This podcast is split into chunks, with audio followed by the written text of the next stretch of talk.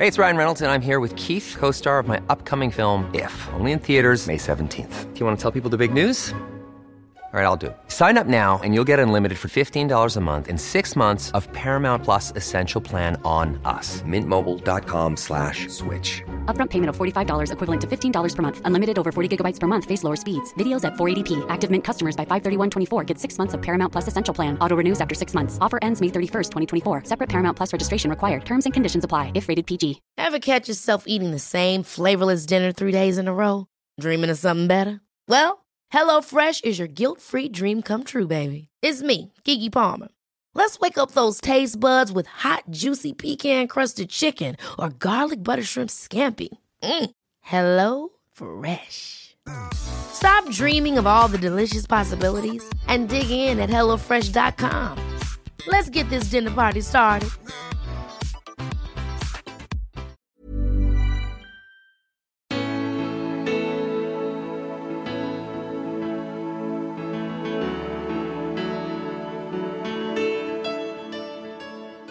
Min pappa tyckte jag var liksom helt idiotisk att jag gick till Göteborg med typ sju landslagsspelare och sa, vad, vad sjutton ska du dit och göra? Ja, men jag ska dit och spela självklart. Så. Jag tycker ju definitivt, och det är ju fortfarande min mening, att man tränar för lite.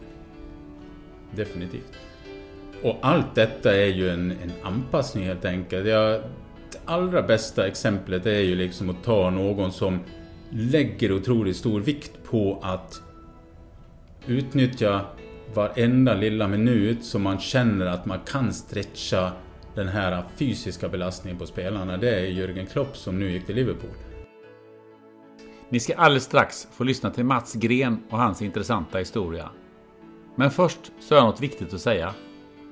Ingen har undgått att vi just nu nästan befinner oss i ett undantagstillstånd på grund av coronaviruset. Det innebär att vi minskar våra sociala kontakter för att minimera smittorisken. Men det innebär också att vi på extremt kort tid slår undan benen på tusentals företag, främst inom besöksnäringen. Vad som är rätt och fel får historien utvisa. Men en sak är säker, nu måste vi hjälpas åt. Därför har jag erbjudit tre företag gratis utrymme i podden i alla avsnitt fram tills att den här skiten är över. Det är företag som dagligen kämpar för sin överlevnad och för sina anställda. Det minsta du kan göra, det är att lyssna på deras budskap och kanske ge dem en hjälpande hand genom att handla eller besöka dem. Varje krona är viktig. Om man inte är sjuk eller ingår i en riskgrupp, ja, då kan man faktiskt fortsätta äta mat utanför hemmet eller till och med bo på hotell. Det är en risk som vi friska människor faktiskt skall och bör ta, tycker jag. Så, nu är det dags för en legendarisk fotbollsspelare och ledare att ta plats i dina lurar eller högtalare de närmaste två timmarna. Mats Gren, välkommen till podden Spännande möten. Tackar, tackar. Du, när man gör research på dig så, alltså det enda man hittar, det är ju massa med intervjuer om, om senaste matchen och värvningsstrategier och såna grejer. Men jag, jag har inte lyckats hitta någonting som... som intresserar dig, intresserar liksom på, på, ett, på ett lite mer djupsinnigt plan. Den, den typen av intervju har du inte gjort. Inte vad jag kan hitta i alla fall. Nej, det är väl sällan det blir det. Det blir väl ganska mycket ytligt och det blir väl mycket samma frågor och det blir mycket när man, när man har varit inom den branschen och lite det jobbet som jag har haft nu de senaste åren. Och podcast har det bara blivit med Lund? Mer än några sådana här... Eh... Ja, några lokala. Annars här i Göteborg då, B B-podd och någonting sånt då. Men eh, ja, med Olof Lund har jag gjort det. Ja. Men eh, du säger att man, det blir ytligt samtidigt. Så, så har man ju en massa åsikter. Har man haft i alla fall. Det har man väl alltid med. Men det är väl alltid som det är lite grann med... med ja, vad man än ställer upp på. Om det är en intervju eller en podd eller någonting då. Och... Eh, Man får ju alltid försöka förhålla sig lite grann till de riktlinjer man har också liksom, för att det inte ska sväva ut allt för mycket. Och sen kan man ju ha väldigt egna ja, idéer och, och föreställningar och allt om, om olika saker liksom. Men eh, är det inte alltid att det passar in i kanske klubbens filosofi eller det som klubben står för eller det skulle ge för stora rubriker om, om man tar upp det liksom och så här, så man måste ju alltid tänka till och vara lite försiktig. Det är klart, men jag tänker på de som sitter utanför. De har alltid väldigt mycket åsikter. Ja, så är det alltid, herregud. Ja. Och det beror ju alltid på vart man är lite grann också. Innan jag kom hit i Kopparberg nu så var jag i Blåvitt, och där finns det ju tvåtusen olika åsikter från, från hur många personer som helst liksom. Så där, där kan man ju aldrig riktigt göra alla till lag så att det blir rätt för alla. Det är mm. nästan omöjligt. Ska man ju inte göra, eller hur? Nej, nej, nej, absolut inte. Du, men om vi, om vi backar lite grann. Du är ju född på tidigt sextiotal. Ja, så hur, är det. Hur var det är? För du är från någonstans uppe ett Falun-hållet till. Har jag, ja, hör man mitt annat? Det hör man fortfarande på dialekten. Ja, jag är från Falun. Ja. Hur, hur, berätta lite, hur var du växt upp i Falun på den tiden? Ja, Falun är ju, var ju redan då en väldigt utvecklad sportstad faktiskt. Det är ju rätt många... Många, många var väl att ta i, men det är flera stycken som kommer därifrån liksom, eh, lite mer kanske inom hockeyn då.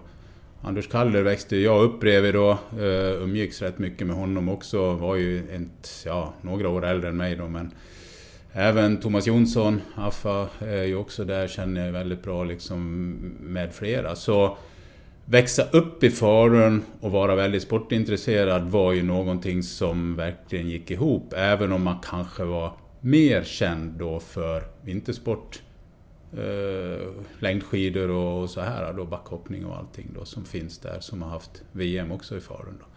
Men eh, ja, jag har haft en jättebra uppväxttid och eh, liksom haft en, en eh, pappa som har spelat både bandy, fotboll och ishockey då, så där eh, hade man ju lite att brås på också. Ja, det är klart. Jag tänkte just det, för du nämnde inte bandy, och det är väl liksom det som jag skulle sätta som sextio-sjuttiotal, ja. Bernt Bempa Eriksson, precis. Alla skulle väl spela bandy i Falun, eller? Ja, så var det. Jag var ju också uppe och tittade på varenda hemmamatch. Vi var ju ner och tittade på S M-finalerna som Falu B S spelade på den tiden också, som du säger då, med Bempa och Håkan Sundin var ju där, som var landslagstränare sen också då, eller förbundskapten då. Så, så det var någonting som var, ja, det var ju lite liksom någonting som man, man gick på helt enkelt i Falun på den tiden, för att eh, det var så pass stort. För eh, du satte väl också på dig bandyrören, antar jag, eller? Ja, jag har aldrig spelat bandy liksom i klubb. Det har jag inte gjort. På vintrarna, jag växte upp precis vid ett eh, ja, vid en skola då, men där sporade de alltid också på vintern då, då var det ju lite kallt på vintern, ja, så man kunde spora grusplan så att säga. Alltså där var vi ju alltid och spelade och åkte skridskor och försökte få dit kompisar så att vi kunde göra matcher och sånt här då. Men jag har, fotbollen har varit för mig det från första början till slutet liksom, som har hjälpt. Sen har jag hållit på med något annat på vintern, men då har det blivit bordtennis och basket faktiskt. Ja. För det är ju väldigt många eh, idrottare som har hållit på med väldigt många idrotter, mm. alltså som, som barn och ungdom. Det är den här vanliga frågan. Borde man hålla på längre med flera olika idrotter? Du var, du var liksom inriktad på fotboll från första början. Det var din grej? Ja, det var min grej faktiskt. Jag, liksom, jag tror att det är en fördel att bli lite multifunktionell i både rörelsemönster och tanke och så, och hålla på med lite olika sportarter så länge det går. Det blir ju svårare och svårare i dagsläget om man ska satsa på någonting. För det blir ju nästan så att klubbarna, jag ska inte säga kräver, men, men, men vill ju gärna att man inte kommer först liksom i, till fotbollen i mars då, när hockeyn har tagit slut typ, eller om man håller på med något annat då. Så det, det, det blir svårare och svårare att kombinera ju äldre man blir i ungdomsåren. Det blir det tyvärr. Mm. Har det, har det gått åt fel håll eller åt rätt håll tycker du? Svårt att säga faktiskt liksom, för som jag sa tidigare, jag tror att det är bra att hålla på med lite fler sportarter så länge det går. Men sen vet jag ju att man försöker ju också specialisera och få igång det här, om man nu är på en elitnivå då. Få igång elittänket och jobba ganska seriöst med spelarna rätt tidigt, redan från fjorton års ålder nästan, för att ja, försöka få upp dem i ett A-lag sen liksom i sjutton arton års åldern då. Så jag, jag skulle ju tycka att det vore bra om jag, om jag hade barn nu då, liksom att de, de höll på med lite olika saker så länge som möjligt. Mm. Skolan då? Hur, hur var den? Ja, skolan hade jag ganska lätt för faktiskt. Det var ju vissa ämnen då som gymnastik självklart. som, som låg mig rätt bra också liksom. Som jag, man inte, men även eh, matematik och några andra saker som eh, jag egentligen inte ens behövde lära mycket till. Utan det, det var någonting som låg mig liksom. Eh, och har egentligen från första till sista klass, första klass till sista klass i gymnasiet alltid haft högsta betyg. Och har aldrig liksom tyckt att det har varit pesten att gå i skolan eller någonting. Jag, jag trivs bra och, och liksom haft en bra... Tyckte att det har, har passat bra och hållit på med sporten liksom, men samtidigt också fått det här med skolan liksom. Så det, det har funkat väldigt bra. Och när jag flyttade hit till Göteborg så började jag på universitetet här också, där på Handels då. Jag läste de två första åren på Handels då, sista halvåret på distans ifrån Schweiz då när jag flyttade. Så det har alltid varit intressant tycker jag med skolan också då. Det har inte varit någonting som jag... Jag har aldrig varit skoltrött heller under tiden. Liksom. Det är ju rätt ovanligt för, för att vara fotbollsspelare. Ja, det, det är det väl. Man hör ju ofta att många slutar tidigare och man är så skoltrött och man orkar inte. Jag tyckte att det var... liksom jätteskönt att ha de här två olika sakerna. Liksom att ja, här kan jag sätta mig ner och fokusera och koncentrera på liksom att lära mig någonting. Sen hade jag också föräldrar, framförallt en pappa som sa ja, du måste hålla i skolan också. Även om du nu säger från att du är sju år gammal att du ska bli fotbollsproffs, vilket jag gjorde, så är det så få som blir det så du måste ha en grund att stå på. Den fick jag ju med från, från början också.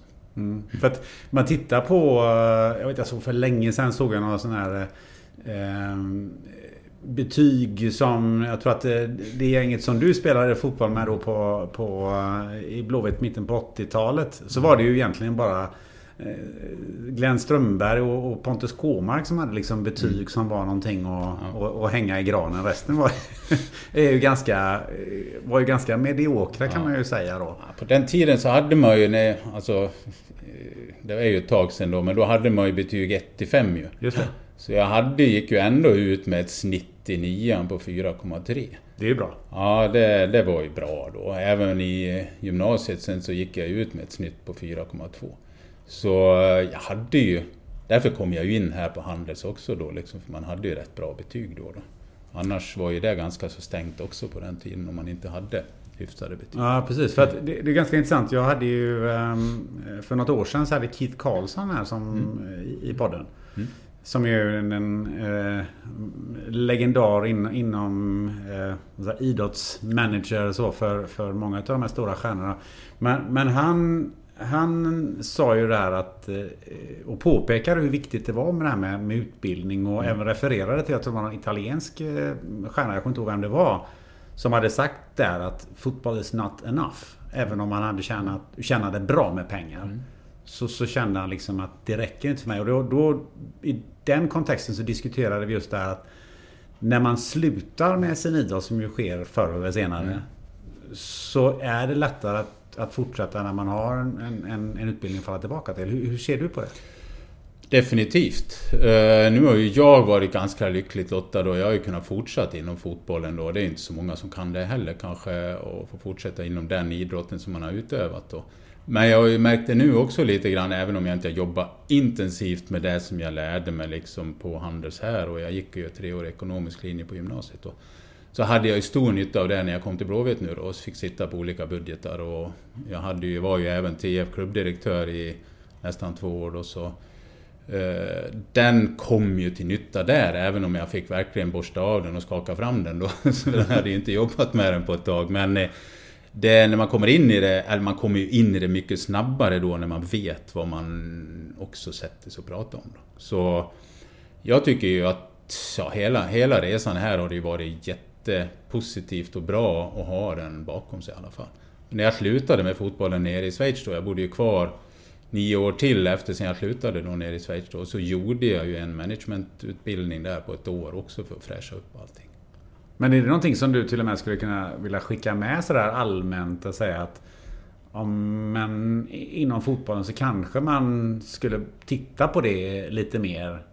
För någonstans så är det ju, precis som många andra idrotter, att ja, men när de har slutat så har de slutat, och det, det har man ju sett att det är att många som, som man, man bryr sig väldigt mycket om så länge de spelar, men sen bryr man sig inte så mycket om dem längre.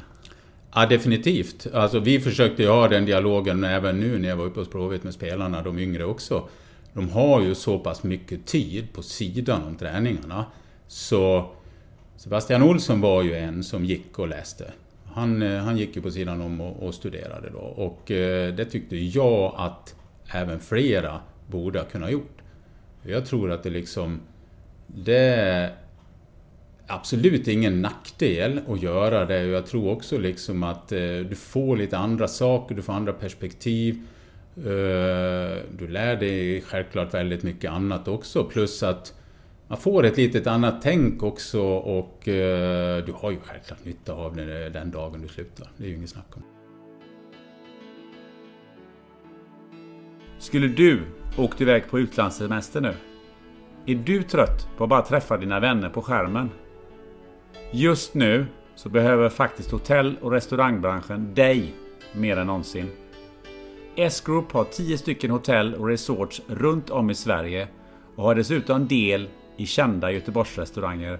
Och det du kanske inte visste, det är faktiskt öppet på alla anläggningarna.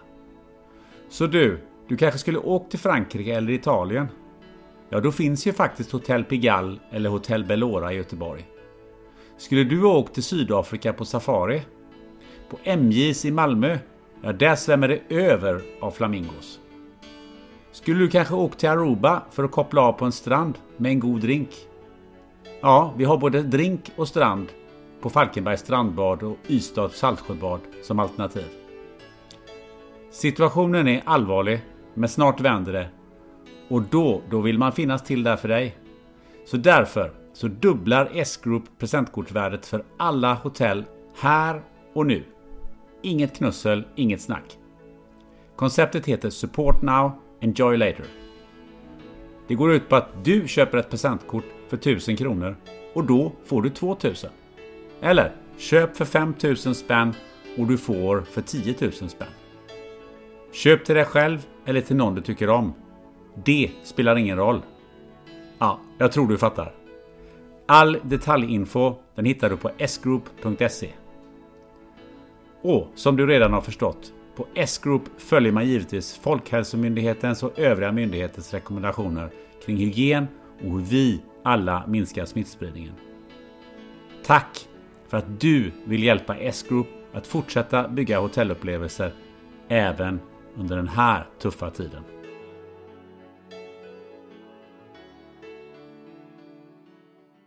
Du, men Falun spelar fotboll. Vad heter klubben?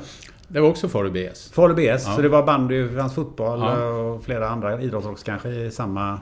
Ja, då på riktigt tidigare då fanns ju också Falu B S i hockey också då. Ja. Då när min pappa höll på. Men sen försvann hockeyn från Falu B S och det blev ju Falu I F då, då när Anders Kaller och Thomas Jonsson och de växte upp då. Uh, och där höll du på till att vara någonstans gammal då tills du kom till den här stan? Ja, jag flyttade ju ner precis i den vevan jag fyllde tjugo år då, hit till Göteborg då. Så vi kvalade ju då sista året jag var uppe i Falun upp till nuvarande Superettan då. Uh, då hette det division tre då, det var ju Allsvenskan, division två och division tre. Uh, så ja, det var... Uh, Falun hade ju aldrig haft ett lag högre upp än dåvarande Superettan. Så det var ju ändå liksom en ganska... Ja, vi hade ett bra lag och det, det var liksom, allting fungerade liksom och så här. Och, ja, så hade man turen att Anders Bernman var uppe och tittade några gånger också på en då. Liksom, han smög in bland ståplatsläktaren för att ingen skulle se. Men sen hade de ju fått syn på han ändå då i kvalet. Och då var de ju började spekulera så här i tidningarna då. Då var de ju säkra på att Blåvitt var intresserade av Nyköping som vi då kvalade mot deras mittback, Granqvist. Som sedan gick till Hammarby tror jag han gick till faktiskt. Ja. Men det var ju inte det utan han var ju uppe och tittade på mig då faktiskt. Men hur kommer det sig att du hamnade i Blåvitt då? Eh, Varför blev det inte A I K eller Djurgården? Ja, A I K var jag ju faktiskt ner till lite, lite roligt också, hela den grejen som inte många vet. Jag var ju ner faktiskt på hösten året före då och eh, tränade också med A I K lite grann då. Och eh, Roffe Zetterlund var ju den som var tränare då då. Men eh, nej, han tyckte inte att det var nog bra. Okej. Okay. Ja. Så eh, då var jag kvar ett år till i, i Falun då, och sen året därpå fick jag ju chansen att komma hit istället då. Det var ju några som tipsade Blåvitt då, för de hade ju lite, de tog ju lite spelare ifrån, nu ska jag inte räkna Dalarna till Norrland, men de har ju lite Tord och Tommy Holmgren längst uppifrån då, Stig Fredriksson också uppifrån Sorsele, Skellefteå där då. De hade ju ögonen uppåt faktiskt då, Håkan Sandberg är ju från Ludvika från början också då. Så de hade lite folk som, som liksom hela tiden låg ute och tipsade dem om lite spelare så här då. Så eh, jag fick ju reda på det ganska sent egentligen, att de var intresserade och skulle komma upp och titta också då. Och sen efter vi hade haft kvalmatchen mot Nyköping då, så, så träffades vi också då och tog ett snack. Och det som var lite roligt i det här, när vi hade pratat klart och så här då, och sen, min pappa var ju väldigt engagerad eftersom han hade spelat själv, så Brage hade ju självklart varit på mig mycket då då, de sista två åren innan jag flyttade på mig. Att jag skulle komma till dem, för de spelade ju också i högsta serien då då. Men jag kände lite grann också, jag vill nog bort lite grann där uppifrån och öppna upp lite grann eh, större perspektiv så här. Vilket min pappa tyckte jag var liksom helt idiotisk, att jag gick till Göteborg med typ sju landslagsspelare och så, vad, vad sjutton ska du dit och göra? Ja, men ska dit och spela självklart, så. Och han tänkte liksom, ja ja, det här liksom, ja, storhetsvansinne liksom. Så han var, han var ju mycket mer för att jag skulle ha tagit Brage som ett mellansteg liksom. E, inte kasta mig på I F K Göteborg då, som var klart största laget då på åttiotalet liksom. Ja, hur var det att komma till Blåvitt här?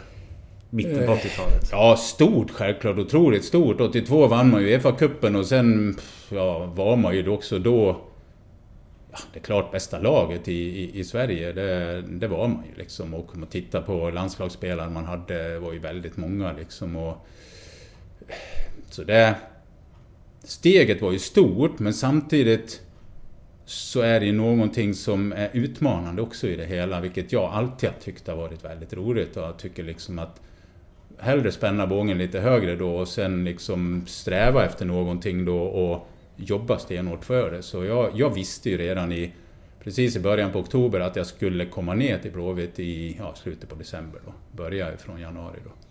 Så jag tränade ju verkligen tre månader som en idiot uppe i Falun. För jag visste, kommer jag ner hit, vilket kommer att bli ett jättestort steg tempomässigt och allting sånt här, och inte orkar konditionsmässigt, då kommer jag få åt helvete. Så det var ju någonting som jag låg verkligen på topp när jag kom ner hit. Och därför gick det ju lättare att anpassa sig också, för att jag orkade ju allt fysiskt mycket bättre då.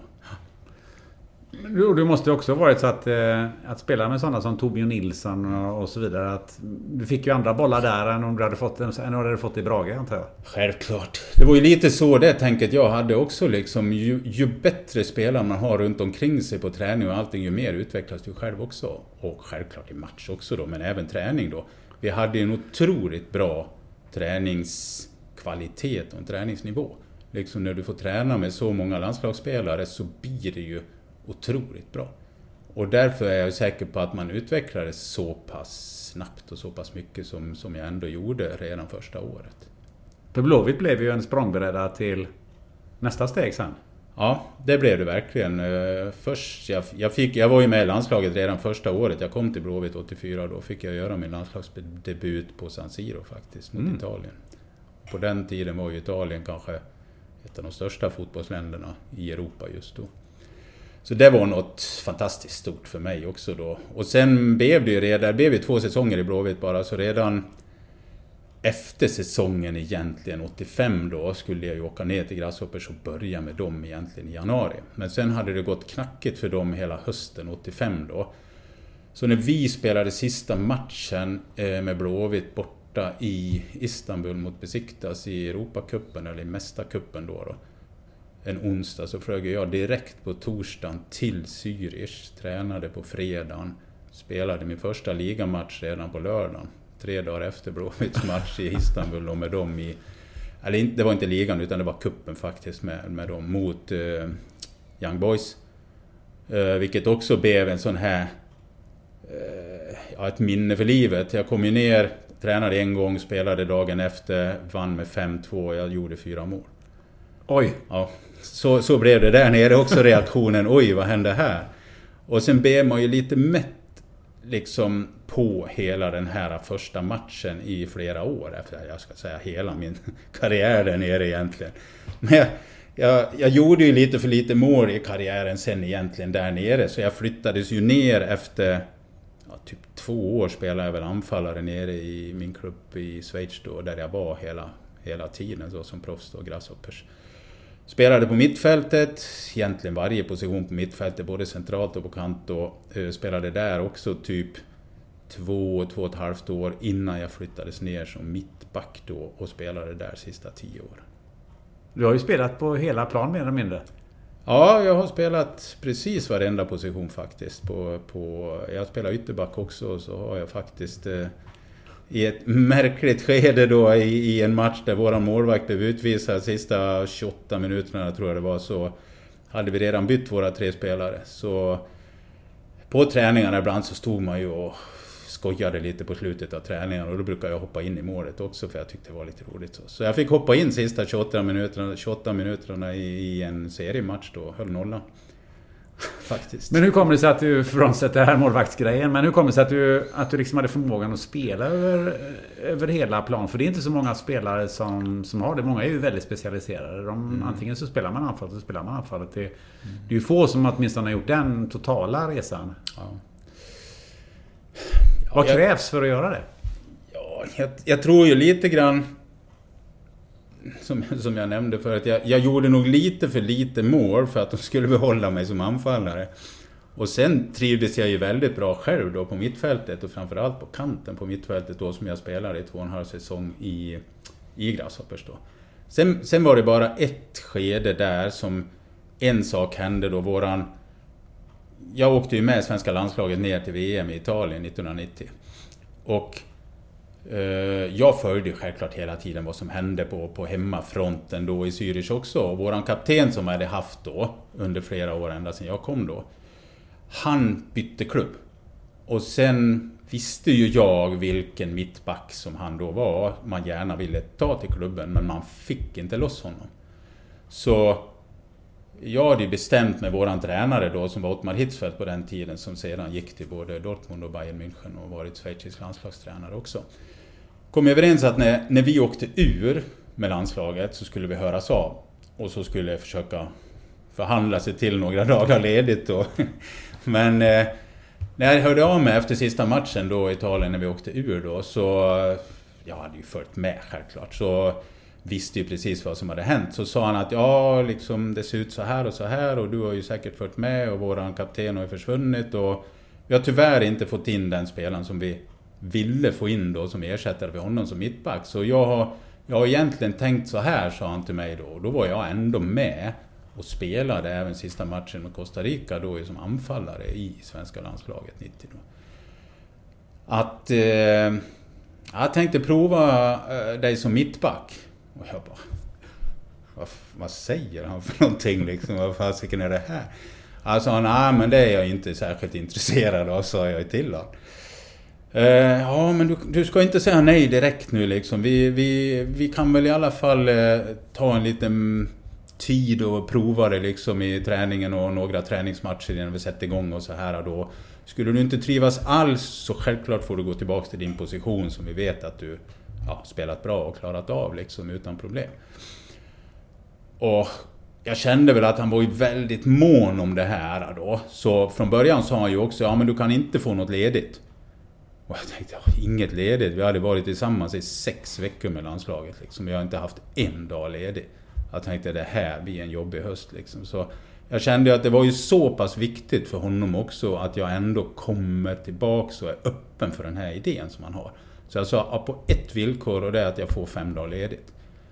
Efter mycket pustande och stånkande så gick han ju med på det i alla fall. Fem dagar fick jag då liksom. Så man skyndade ju hem till Sverige lite grann då, några dagar. Och sen fick man ju bära av ner igen då. Och sen, ja, tack vare det så är jag ju säker på att också min karriär förlängdes med ett antal år. Så jag spelade ju till jag var trettiosju då. Varför det? Alltså mittback så... Man tappar ju lite snabbhet i, i åldern, det gör man. Det, det är bara så liksom. Och där bak sen när man hade fått lite rutin och så här liksom, så är det ju mycket också positionsspel och smartness och cleverness, läsa spelet liksom och så här. Och visst handlar det ju om lite snabbhet också, men jag tyckte inte jag tappade så mycket för den sista året då jag spelade och jag drabbades av lite skador. Och då tyckte jag att det, det tog lite på snabbheten också. Så hade man spelat kvar som, som mer offensiv så tror jag ju att karriären hade tagit slut lite tidigare på grund av... Är det, är det lite den här, kan man säga, mittback är ju lite generalspositionen också? Ja. Alltså dirigera laget någonstans. Det kanske det passade där också? Ja, men det gjorde det. Jag växte ju in i rollen mer och mer där nere, så jag var ju vicekapten då i typ fem år och sen var jag kapten i sex år på slutet också då. Så det var, det var mycket, mycket jag och sen även kapten som var under tiden då när han var kvar och sen även vicekapten som var när jag var kapten och som, ja, som styrde väldigt mycket på plan. Det var ingen snack om det. Men, men det var ju någonting som jag absolut inte var och trodde att jag skulle bli när jag flyttade ner dit. Utan det var ju någonting man växte in i och fick mer och mer ansvar även utav både klubb och tränare. För att man ja, gjorde bra insatser också hela tiden. Mm. Du nämnde ju landslaget, det här berömda ett två ett två ett två ja. V M-et. Hur, hur, nu när det är, det är ju ändå nittonhundranittio, vi pratar nu tjugo trettio år sedan alltså. Eh, liksom, hur... hur Hur skulle du reflektera tillbaka på det, på det V M-et med de glasögonen som du har nu? Ja, jag är av en väldigt bestämd mening varför det gick som det gick. Det har ju egentligen alltid varit också. Och den är... In, inombords liksom så här. Nej, men på den tiden fanns det ju inga sådana här gemensamma liksom tider. Så våran liga typ i Schweiz och även i några andra, den, den rullade ju vidare. Så när vi hade sammandragning här för landslaget då väldigt långt före. Vi var ju tillsammans här i Sverige, i Stenungsund och på några ställen då liksom. Så rullade ju serien och även kuppen vidare, bland annat nere hos oss i Schweiz då. Och sen blev det ju lite grann så att vi, vi låg ju lite grann på träningsläger. I ordets rätta bemärkelse med Olle Nordin. Vi tränade väldigt mycket och väldigt hårt. Så jag är ju ganska så klar på att laget var väldigt nedtränat när vi åkte ner till Italien. Vi var ju absolut inte i någon toppform. Det, det vet man ju av erfarenheten idag självklart också, även om det kändes så redan då. Och sen var det ju lite liksom, vi hade ju några träningsmatcher innan vi åkte ner till V M.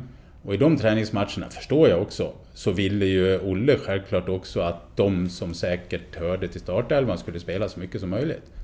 Men vi som satt lite på bänken och säkert fick en del matcher där nere också. När vi kom ner och skulle spela matcher i Italien hade vi inte vi haft en match på sex veckor.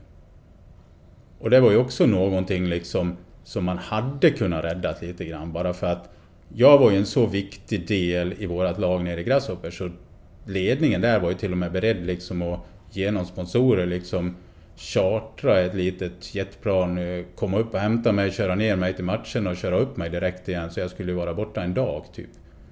Men inte ens det var okej okay, liksom och jag tror att det hade gynnat svenska landslaget mycket mer om man hade fått också matcher på vägen liksom till, till V M.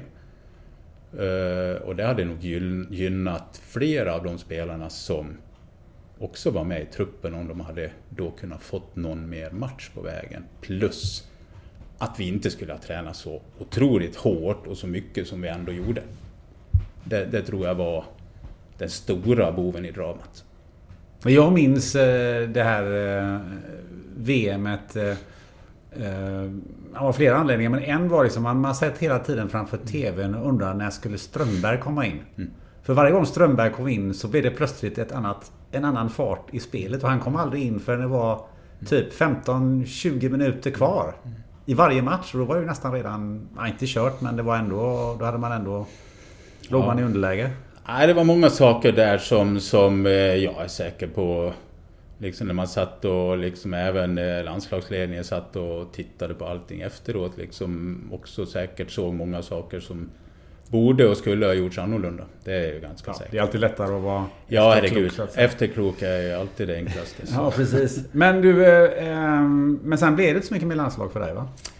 Jag var ju med precis fram till hemma-E M då, nittiotvå, då jag fick en knäskada som höll mig borta från truppen då. Jag var ju med och spelade någon match då, nittioett, också med landslaget då. Men sen efter det så har jag ju inte varit med någon mer, lite grann för att jag själv också... Så att jag var väl inte jätteintresserad av att ta mig hem och sitta på bänken då jag hade familj och allting liksom. Så jag kommunicerade väl lite grann då med Tommy Svensson också att liksom jag står gärna till förfogande om du känner att du skulle behöva någon som, om man då skulle tycka att jag var så pass bra så att jag skulle starta. Det tog väl bort lite mer också utav mina chanser sen att vara med överhuvudtaget då. Men jag kände att med familj och allting, jag var på väg så pass mycket med klubblaget också, vi var ju ute i Europa hela tiden också, så var jag inte riktigt liksom, ja, jag, jag tyckte det blev lite för mycket att åka hem på alla landslagsgrejer också, som mittback då blir man ju inte direkt inbytt heller, utan då sitter bara på bänken. Och så sen plockade jag ihop ett annat lag som var helt fantastiskt bra, det såg man ju två år senare, så tog man ju V M-bronset i U S A då. Ja, hur kändes det att sitta framför tvn och, och, och se match efter match? Ja, självklart hade man ju hellre varit med. Det är ju ingen snack om det. För då hade jag ju, jag hade ju kanske min bästa period nere i, i Schweiz då mellan nittiotvå och nittioåtta. Vi var ju med i Champions League två gånger också. På den tiden var det ju bara fyra grupper med fyra lag. Så det var okej okay att sitta och titta på... Ah. Det blir väl lite så självklart att hellre hade man ju varit med. Det är ju ingen snack om det, men ja, ja. Laget som de hade då och som Tommy hade plockat ihop var ju så pass bra, så det var ju inte så väldigt mycket att säga om de som spelar från början. Och sen kanske man hade haft chansen att vara med på bänken om man, om man hade ja, varit lite mer öppen för det. Alltså... Tillbaka till, till Grasshoppers, jag menar, det är ett eh, legendariskt lag också ur svensk synpunkt, med allt från Ove Gran eh, till dig eh, till Kim Källström och, och så vidare. Men du var ju där extremt länge, varför, varför hamnade du inte någon annanstans? Jag var ju på väg att flytta från Grasshoppers då två gånger eh, på riktigt så att säga. Sen var det ju många saker som dök upp och så här, men där var det väl inte några riktiga slutförhandlingar och sådär. Men de två lagen som jag, som jag var på väg att flytta till var ju till Borussia Dortmund ett år efter sin våran tränare Ottmar Hitzfeld flyttade dit då. Så, men det var ju precis i den vevan då jag fick knäskadan inför E M också. Så det året var ju ingenting som man gärna tänker tillbaks på. För jag hade ju förhandlat klart och allting var mer eller mindre klart med Dortmund och jag fick knäskadan också. Så där rann ju ut lite i sanden också, precis som säkert ett... nittiotvå tror jag att jag hade varit med i truppen i alla fall till E M då på hemmaplan med landslaget också. Så det året var ju liksom ett rätt, rätt tufft år, för Dortmund hade jag gärna bytt till. Och det, det hade varit någonting att komma till Bundesliga och få en tränare som man hade haft i tre år som också trodde på en. Skulle ha varit fantastiskt bra, och Dortmund satsade ju otroligt mycket över det här tillfället, och de blev ju också, de vann ju Champions League fyra år senare tror jag det var. Och eh, det är någonting i efterhand nu som hade varit i karriären någonting som man gärna hade gjort. Men eh, då när knäskadan kom då så var ju både de och inte jag så jätteintresserade av att flytta på mig heller. Komma till en ny klubb med en, en knäskada då liksom som jag visste skulle hålla mig borta någon månad. Det är ingen optimal början. Och de sa ju till mig också att är inte du liksom spelklar direkt så kommer vi ta in någon ny. Det var ju ingen dålig ny de tog in heller, utan det var Mattias Sammer sen då. Alltså okay. Då kände jag liksom nästa år sen också, ah, det blir tufft. tufft att gå dit nu liksom och slåss med dem de hade, för liksom det var ju världsklassspelare de hade plockat in, från Jürgen Kohler till Mattias Sammer till Stefan Reuter till liksom, det, det var ju bara klassspelare också defensivt då. Så därför blev jag kvar också i Grasshoppers då. Och sen fick jag tillfället att flytta på mig två gånger sen till Stuttgart då, som hade hållit koll på mig då. Men då var det lite mer familjära saker som gjorde att jag kände att det kommer inte att funka just nu och bara dra iväg. Och då hade det varit väldigt egoistiskt tänke från mig då, för att med barnen och allting då, som, som kom i en ålder också, och samtidigt låg jag i skilsmässa också. Och Bayern München blev aldrig något alternativ? Hitzfeld gick ju dit sen. Ja, nej, det var lite grann på gång en gång, men då bestämde de sig precis i slutändan för en annan spelare också då. Men det fanns inga andra ligor, men du är nära till Italien och Frankrike och... Ja, ja, det fanns lite kontakter hela tiden. Det fanns till och med till Premier League då. Jag pratade på den tiden med Manchester City faktiskt en gång också, men då var de ju inte alls lika stora som de är nu. Då var United det stora laget. Plus några andra också då, men det kom aldrig till några riktiga slutförhandlingar där. Om du skulle säga efteråt så här, vilket lag hade du velat spela med? Om du hade fått välja? Ja. Får man välja fritt och vraka, men jag, jag skulle ju istället säga då liksom, de möjligheterna jag hade, så var det ju verkligen Dortmund då som jag gärna hade bytt till. Ska jag titta rakt av så där, så är ju, jag är ju en stor supporter utav tysk fotboll. Så då är det ju Bayern München. Bayern München? Ja, det är det. Det är klart, det har ju varit en klassklubb ja, genom alla, herregud, alla år. De har ju skapat någonting otroligt stort liksom. Ofta brukar ju de flesta klubbarna ha svackor under vissa år liksom så här, men tittar man Spanien då, så är Real Madrid, Barcelona som lyckas liksom mer eller mindre varje år hålla sig i toppen då, och det är ju samma med Bayern också. Du, eh, om vi går tillbaka till, till Schweiz också då. Eh, vi pratade om här på, på lunchen innan att vi har ju lite gemensamma eh, bakgrunder där, eftersom du och jag faktiskt var i Schweiz samtidigt. Jag dock i en annan sport, i, i, inom volleybollen. Men hur, vad var det som var så bra med Schweiz? För du måste ju ändå ha trivts väldigt bra där. Ja, det gjorde jag. Alltså just tyska delen i Schweiz då eh, är ju... Liksom mentaliteten är ju ganska lik den svenska. Så det var ju inte så svårt att komma in i det hela där liksom, när man kom ner. Sen var väl tanken när jag flyttade ner liksom, att ja, jag tar hellre två, tre år, komma in i proffslivet och sen byta. Det var ju tanken liksom, till Italien eller Tyskland eller någonting sånt där. Nu blev jag ju kvar där så pass länge då. Men tack vare att jag trivdes så fantastiskt bra också. Sen blev det ju alltid svårare och svårare att flytta när barnen blev lite äldre och kom upp i en viss ålder. Då, då ska man ju hela tiden rycka ur dem ur skolan och hålla på. Då. Så då, då bestämde man väl sig egentligen vid en viss tidpunkt att nu, nu blir jag kvar så länge jag orkar och kan spela. Men hur skulle du vilja säga att eh, de här åren i Schweiz utifrån ett, inte ett fotbollsperspektiv utan mera utifrån ett, ett, ett perspektiv utanför plan, hur, mm. hur Hur tycker du att det har präglat dig? Väldigt mycket självklart då. Jag flyttade ju ner när jag var knappt tjugotvå år. Så man har ju fått lärt sig liksom att ta vara på sig själv väldigt tidigt. Och liksom komma in i allting vad det innebär med proffslivet som sådant. Då, men sen allt runt omkring också. Kulturen där nere, liksom, umgås med andra människor. Vi var ju ganska noga med också, vi fick ju liksom, det finns ju skandinaviska klubbar och det finns allt möjligt nere i Schweiz och i Zürich också, så man hade ju kunnat umgås med svenska, norska, danskar och mycket som helst. Men vi, vi ville egentligen inte det och sökte oss egentligen mer till att få schweiziska kontakter, så att vi blev liksom, ja, kom in i, i samhället och, och kom in i språket så snabbt som möjligt. Så man, man har ju fått ja, ett språk med sig.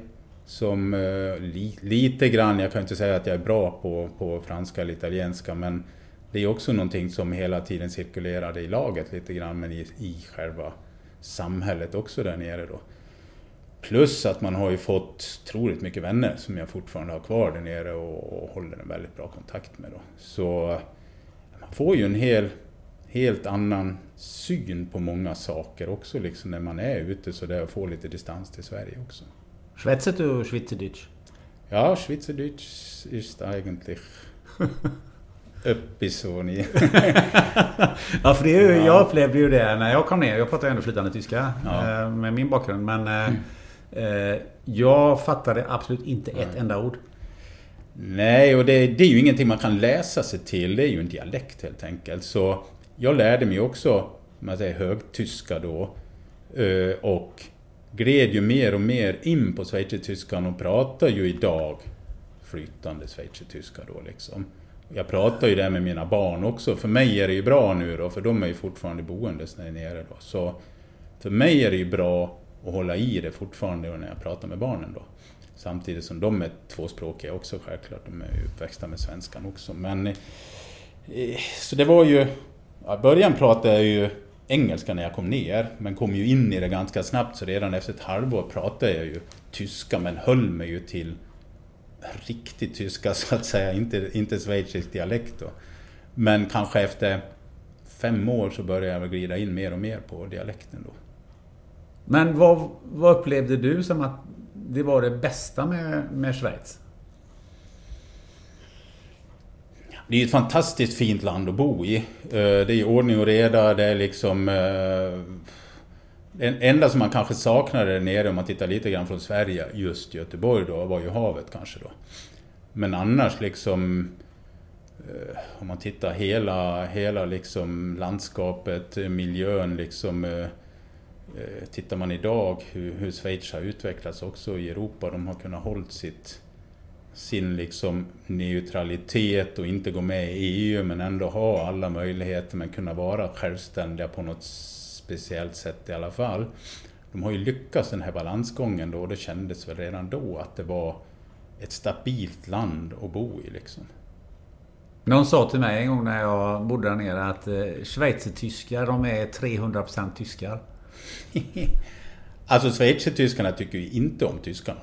Nej, det gör de ju inte. Nej, det gör de ju inte. Men, men sen är ju mentaliteten mer eller mindre densamma som, som i Tyskland då, för jag har ju haft rätt mycket med Tyskland att göra också, just i den delen där då liksom, och varit väldigt mycket och tittat på mycket matcher också. Jag har varit väldigt mycket uppe i Stuttgart och Dortmund och, och, och i München och tittat på matcher också.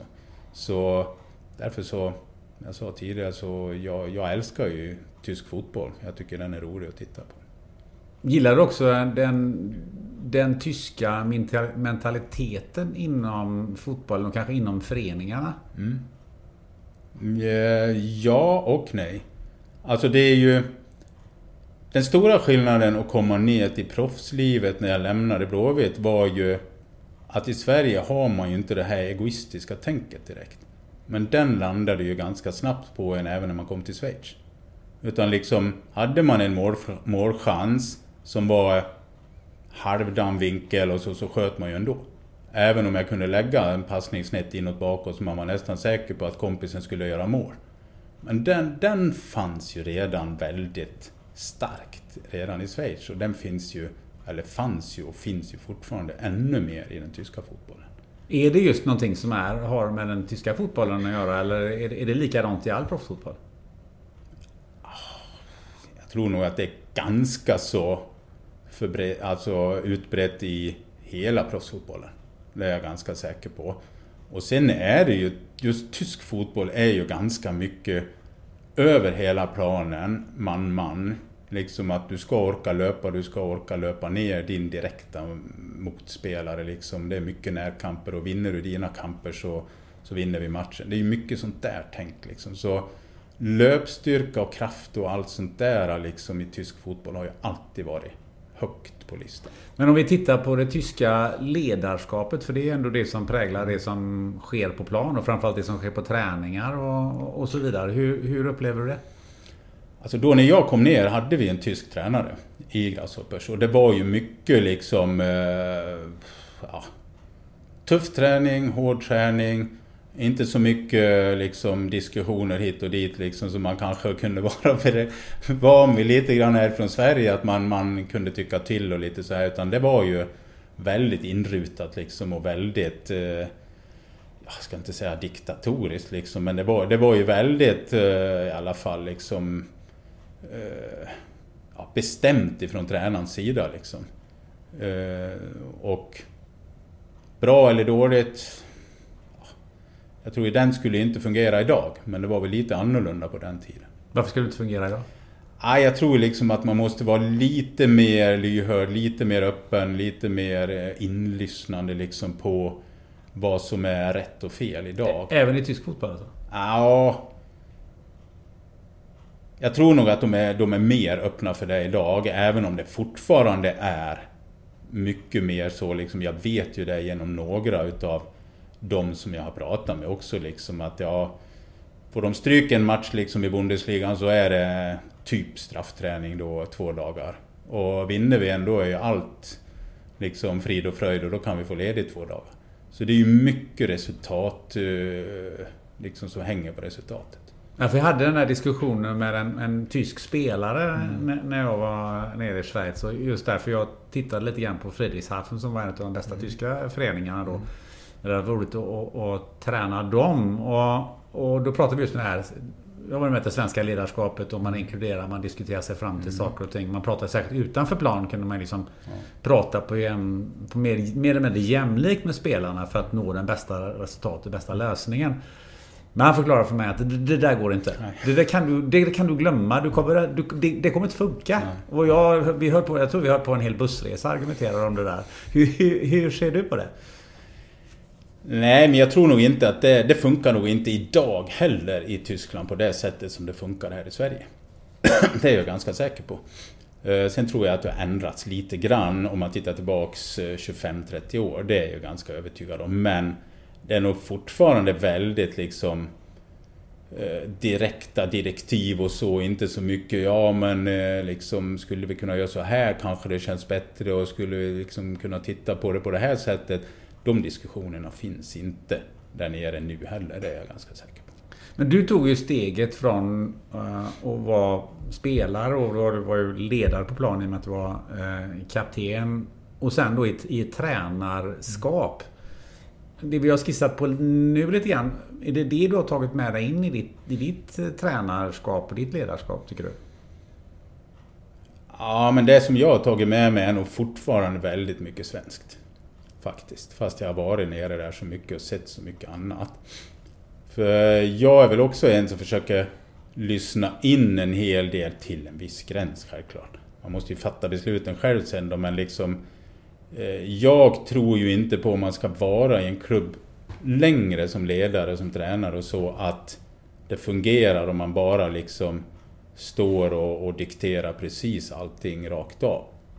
Om man inte vinner år efter år efter år, då blir det svårt för någon annan att säga att det är fel också. Men eh, så brukar det ju aldrig vara, utan det brukar ju bli motgångar också, och då tror jag att de är mycket lättare att ta tillsammans då liksom, än att man står där själv då, för då blir man stående själv. Jag har diskuterat det här med, med ledarskap med en, med en del inom mitt, mitt eget skrå, bland annat Anders Kristiansson då, som, mm. som ju tog Sverige från, från noll och inte till världstoppen mer eller mindre mm. på några år. Och sen då kom jag, stack ut i Europa, både till Belgien och till, mm. till Grekland, och sen sedermera även då Japan. Och hans, en av hans viktigaste missions, det var liksom att man måste vara en väldigt bra säljare mm. för att vara tränare. Alltså du, du behöver inte ha det bästa mm. konceptet, mm. men du måste vara bäst på att sälja in det. Ja. Hur ser du på det? Ja, men det stämmer. Det, det håller jag med fullkomligt, att eh, du kanske inte har liksom den bästa, bästa, bästa idén, men kan du få laget att köpa det och tro på det, då är det jättemycket vunnet. För han, for, han tog ju det till nästa steg, så att du måste alltid kunna förklara för en ja. spelare varför. Mm. Den är viktig. För liksom, det kommer ju alltid frågor, och det, det blir ju ifrågasatt, och det kommer vissa saker, och sen ibland fungerar ju inte allting.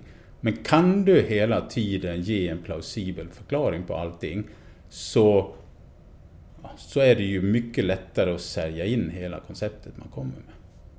Hur många tränare i, i, i Sverige till exempel är bra på det här idag?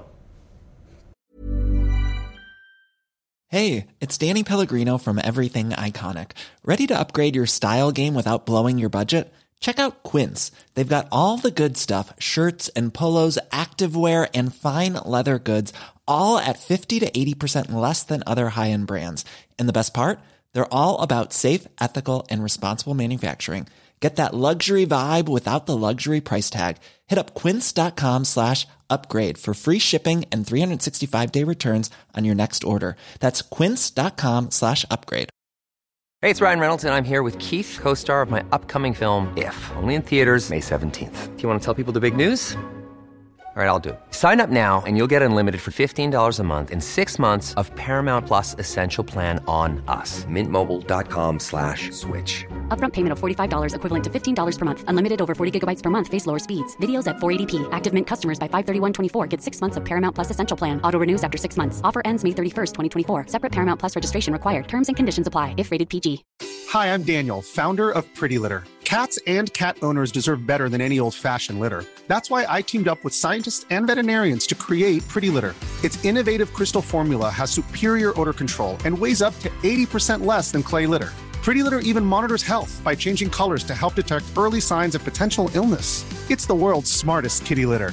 Go to pretty litter dot com and use code ACAST for twenty percent off your first order and a free cat toy. Terms and conditions apply. See site for details. Är det en raritet eller är det en... Uh... Man märker ju ganska snabbt om man tittar lite grann på tränarna, liksom vart de har varit och vilken framgång de har haft, så vet man nog med den svenska mentaliteten som är om de har ett sånt sätt. För jag tror ju inte att det funkar på något annat sätt i Sverige än att man har den förmågan, så att säga. Men är det en fördel att ha det även i... Uh... Ja, jag tror ju det. Tittar jag liksom lite grann på Ottmar Hitzfeld då, som hade så fantastiskt mycket framgång först tre år hos oss då, då vi vann fyra titlar av sex möjliga på tre år då. Och sen även i Dortmund och Bayern och sen med svenska landslaget också. Han hade ju en otrolig känsla på hur man skulle liksom tas med varje individ. Liksom... Han visste liksom att ja, men den spelaren behöver jag nog gå och käka lunch med en gång i veckan för att jag ska kunna få han att prestera det bästa. Då gjorde han det.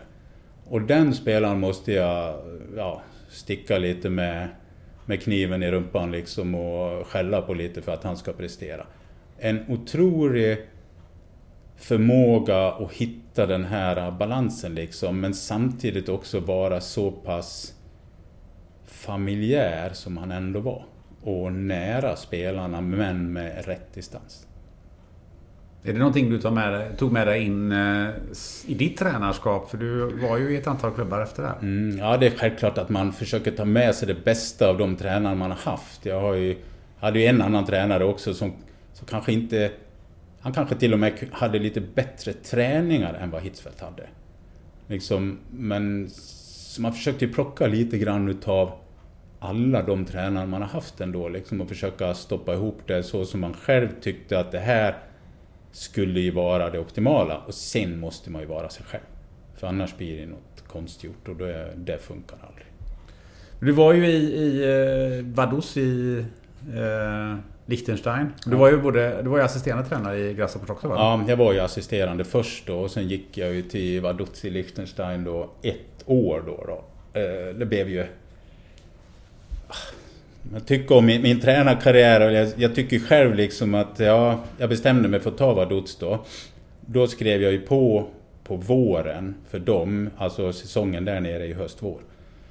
Så när jag hade skrivit på så kvalade ju de upp i en avgörande match då till högsta serien i schweiziska ligan, för de är involverade i, eller de spelar i schweiziska ligan. Förlorade tyvärr mycket olyckligt och lite dåligt, får jag lov att säga också. För de ägde ju båda matcherna och, och slarvade egentligen bort uppstigsplatsen där då. Eh, och efter det då så försvann ju de fem bästa spelarna till både Basel och Young Boys och Grasshoppers och överallt då.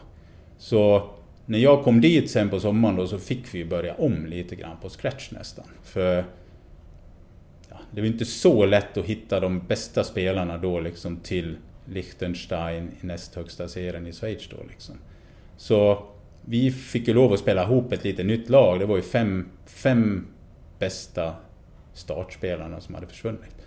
Så det blev en liten tuff säsong där då. Och eh, därför kändes det som det hade blivit något helt annat om vi hade tagit steget upp. Om man hade fått, då hade spelarna också varit kvar liksom. Och man hade fått en helt annan. Och det var ju det jag trodde att det skulle bli när jag skrev på också. För det såg verkligen så ut då. Sen gick jag ju tillbaks till, till Grasshoppers igen då. Sen kände jag ju lite grann efter något år i Grasshoppers igen att jag kommer nog aldrig att få chansen att bli första tränare i Grasshoppers ändå. För att? Man började höra att inventarierna, vilket jag gjorde egentligen också då. Så det kändes ju liksom att ja, jag skulle kunna gör, liksom slå mig till ro, vara liksom assist, assisterande tränare ja, tills, ja, tills jag vill sluta. Så kändes det ju då. Men det var väl inte riktigt det jag var ute efter, utan jag ville väl ändå känna på lite grann mer då och kände liksom att jag vill, jag vill nog ändå vara första tränare liksom. Så då kände jag att jag måste nog troligtvis flytta på mig då. Och då var ju ett jättestort problem för mig att vara kvar i Schweiz eftersom jag var ju bara förknippad med en och samma klubb i tjugofyra år. Utom ett år i Vaduz då, men det var ju Liechtenstein så där räknades ju knappt då. Så det var ju väldigt svårt att hitta någon annan klubb som var öppen liksom. För det är ganska stor rivalitet mellan klubbarna där då. Och sen är det ju, finns ju både fransktalande, italiensktalande och tysktalande. Och franska och italienska delen var ingenting som låg mig just då i alla fall. Så då blev det svårt att hitta något annat i Schweiz. Så då sökte jag mig upp mot eh, Sverige egentligen då. Men mellanlandade ju i Danmark i två och ett halvt år nästan då, i Vejle. Men du som hade då så lång tid i... I, med den tyska fotbollen och den mm. i tysktalande och så vidare. Varför hamnar du inte i Tyskland? Tyskland är svårt att komma in i om du inte har skaffat dig ett namn som tränare redan i ett annat land. Då skulle man ju ha försökt komma med någon typ som assisterande då eller någonting då som man kände. Men just då var ju liksom det var ju inte riktigt om, om man tar Jockey Löw som är tyska landslagstränaren, han kom ju in så i tysk fotboll för han gled ju med egentligen på ett bananskal från början, en tränare då, det var ju han som gick till Stuttgart som ville ta med mig och Jogi Löw bodde ju i Schweiz då och han kom ju med den här tränaren till Stuttgart och när han fick sparken sen fick ju han ta det jobbet i Stuttgart tills de då skulle hitta en ny tränare, men då gjorde han det så pass bra så han blev ju kvar där, så startade ju hans karriär. Så han gled ju egentligen in på ett litet bananskal egentligen och är ju nu landslagstränare sedan hur många år som helst för kanske ett av världens bästa landslag. Så man, man måste ju ha lite flyt i hela det här också då kunna komma in. Tyskland, även om jag kan språket och allting så är det jättesvårt att komma in som utländsk eh, tränare eller sportchef. Men de har inte så många... Nej. De snurrar runt tränarna som de har. De, det är liksom sådana här... Ja, fick han sparken där så går han dit. Och han som fick sparken där går dit. Och sen snurrar de runt ungefär. Så känns det. Så det är inte så många nya som kommer in. Det är det absolut inte. Men det är lite som i Sverige också. Ja, lite grann till plötsligt man, man känner att nu måste det bytas ut. Och då kommer en del yngre in liksom. Ja. Sen blir det Vejle. Ja. Vilket var ungefär samma... Samma grej som i Vaduz, jag skrev på i april. Då låg man ju högsta ligan i Superligan i Danmark då och hade satsat väldigt hårt. Tagit hem flera stycken rutinerade gamla landslagsspelare som hade spelat i utlandet och ville flytta hem då. Och man låg ju lite pyrt till då i, i, på vintern då. Men var ju dödsäker på att nu kommer man att klara det. Men man gjorde ju inte det då. Så när jag kom dit sen i juni då så hade man ju åkt ur igen. Högsta serien då, så då var det ju liksom... kaos i klubben bara för att allt man hade satsat på att ta hem de här spelarna och så blev ju bara skit. Varför spelarna var ju inte intresserade att spela i näst högsta serien i Danmark plus att de tjänade ju fruktansvärt bra löner då. Bara för att i högsta serien så var det ju riktigt bra tv-avtal, så man fick ju väldigt mycket pengar som klubb om man var i högsta serien och hade ju råd med de här lönerna. Men sen var ju gapet ner till näst högsta med tv-pengar och så otroligt stort. Så den liksom, när jag kom dit så fick jag ju till mig då liksom att ja, det första året ska vi typ överleva. Vi måste sälja av spelare, vi måste bli av med de dyraste lönerna, vi måste bli av med fyra, fem spelare, men vi får inte ta in några nya. Så det var ju så här liksom, försök göra det bästa utav det.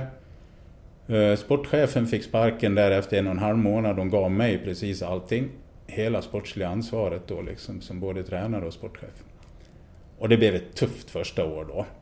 Fick ju verkligen bort genom väldigt mycket kontakter jag har, fyra eh, högst betalda spelarna med sina löner då.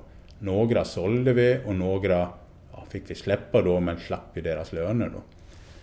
Så sen började vi om andra året liksom, och då, då var ju målsättningen liksom att försöka få ihop ett lag med nästan inga pengar alls. Eh, försöka stabilisera laget och försöka ligga bland de ja, fem bästa. Och sen året därpå försöka ta steget upp igen i högsta då. Nu gick det ju så pass bra. Jag fick ihop ett lag då liksom, så första halvåret, andra året då. Då målsättningen egentligen var bara att komma bland de fem bästa. Så ledde ju vi i halvlek där på vintern då. Mot alla odds egentligen då. Så då blev det ju liksom liv och rörelse i klubben. Och liksom nu har vi chansen direkt liksom och så här. Och sen hade vi ju väldigt tunn trupp. Så på vintern där så fick vi ju några skador som tyvärr blev lite längre skador då. Men det var ju inga riktiga fotbollsskador. Någon slog ju i en tå hemma där som han bröt då liksom. Hemma, inte ens på fotbollsplan. Och vår bästa målskytt som hade gjort elva mål på, på våren, han fick ju problem med ryggen då. Hade ju haft lite förut, men fick lov att operera den då. Plus ett par andra. En fick den här körtelfebern då liksom. Det var bara så här, alla gudar var emot den liksom. Så, så när vi drog igång vårsäsongen sen så saknades ju de fyra bästa och mest rutinerade spelarna. Som hade dragit det största lasset på hösten också.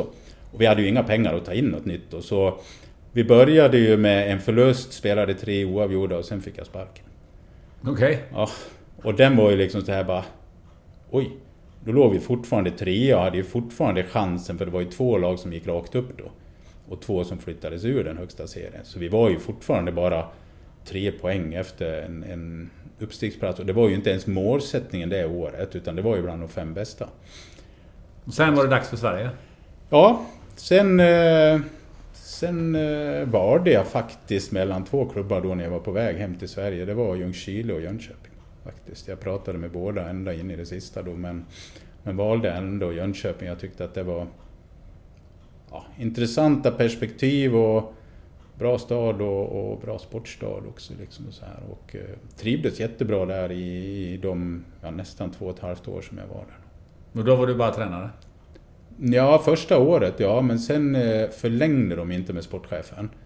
Eh, med Hasse Lindbom, de, de tyckte inte att de hade råd att ha det, så då fick jag andra året då, även det sista året jag var kvar där, fyra månader, och så hade jag båda rollerna faktiskt.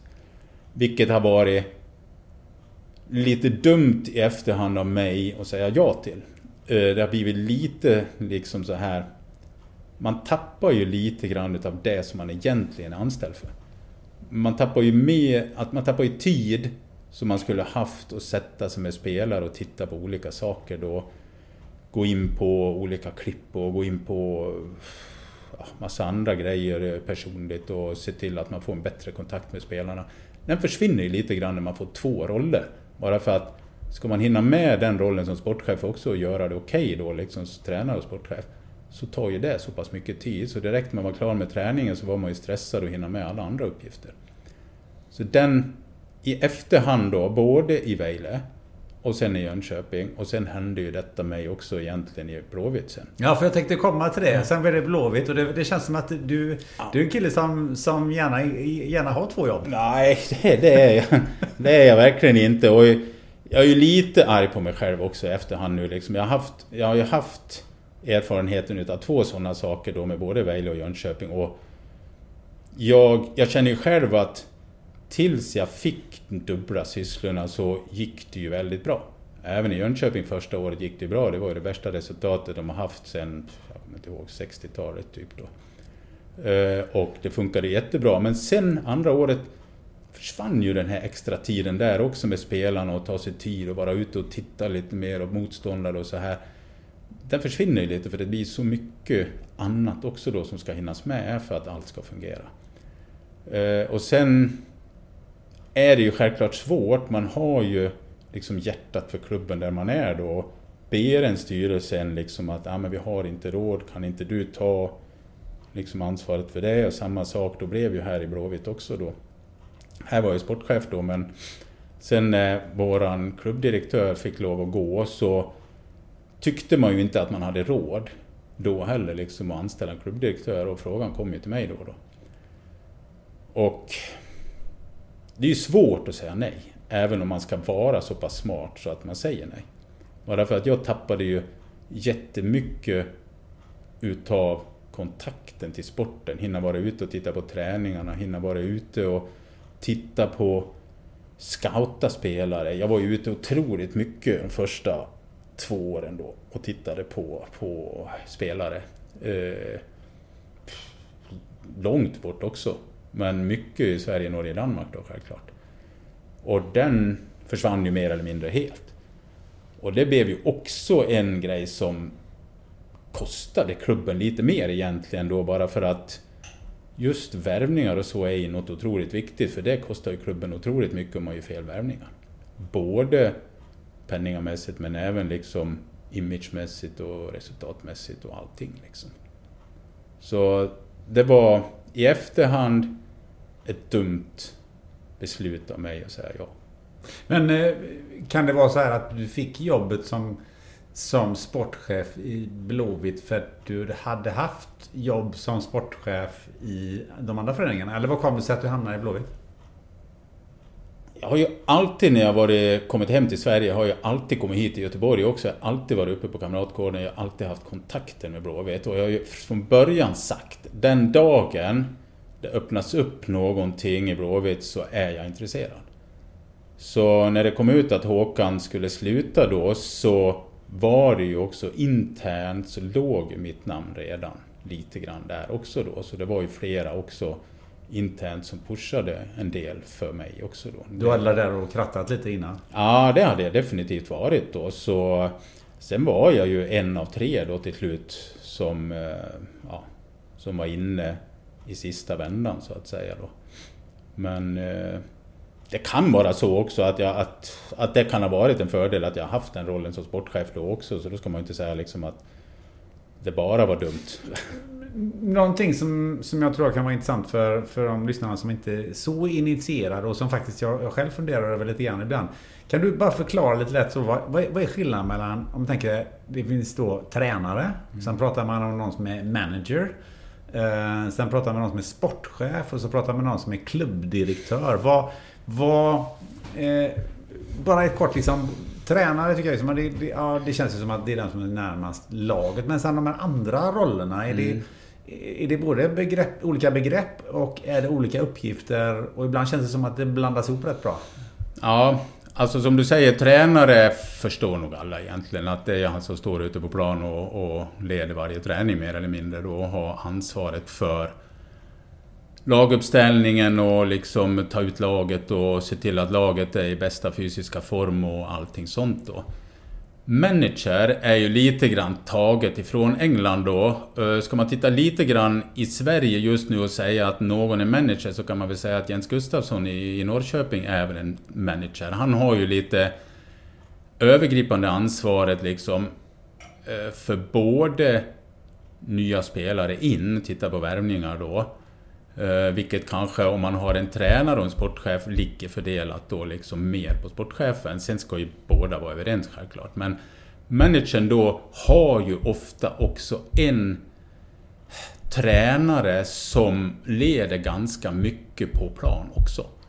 han är ju självklart, managern Jens Gustav är ju också med på planen självklart, men kanske inte leder varje träning. Är det lite typ Arsene Wenger eller? Ja, precis. Alex Ferguson. Ferguson. Ha, Ferguson ledde väl inte någon träning nästan, kanske i början när han kom till United då, men sen hade ju han folk runt omkring sig och sen såg ju han till att allt satt ihop.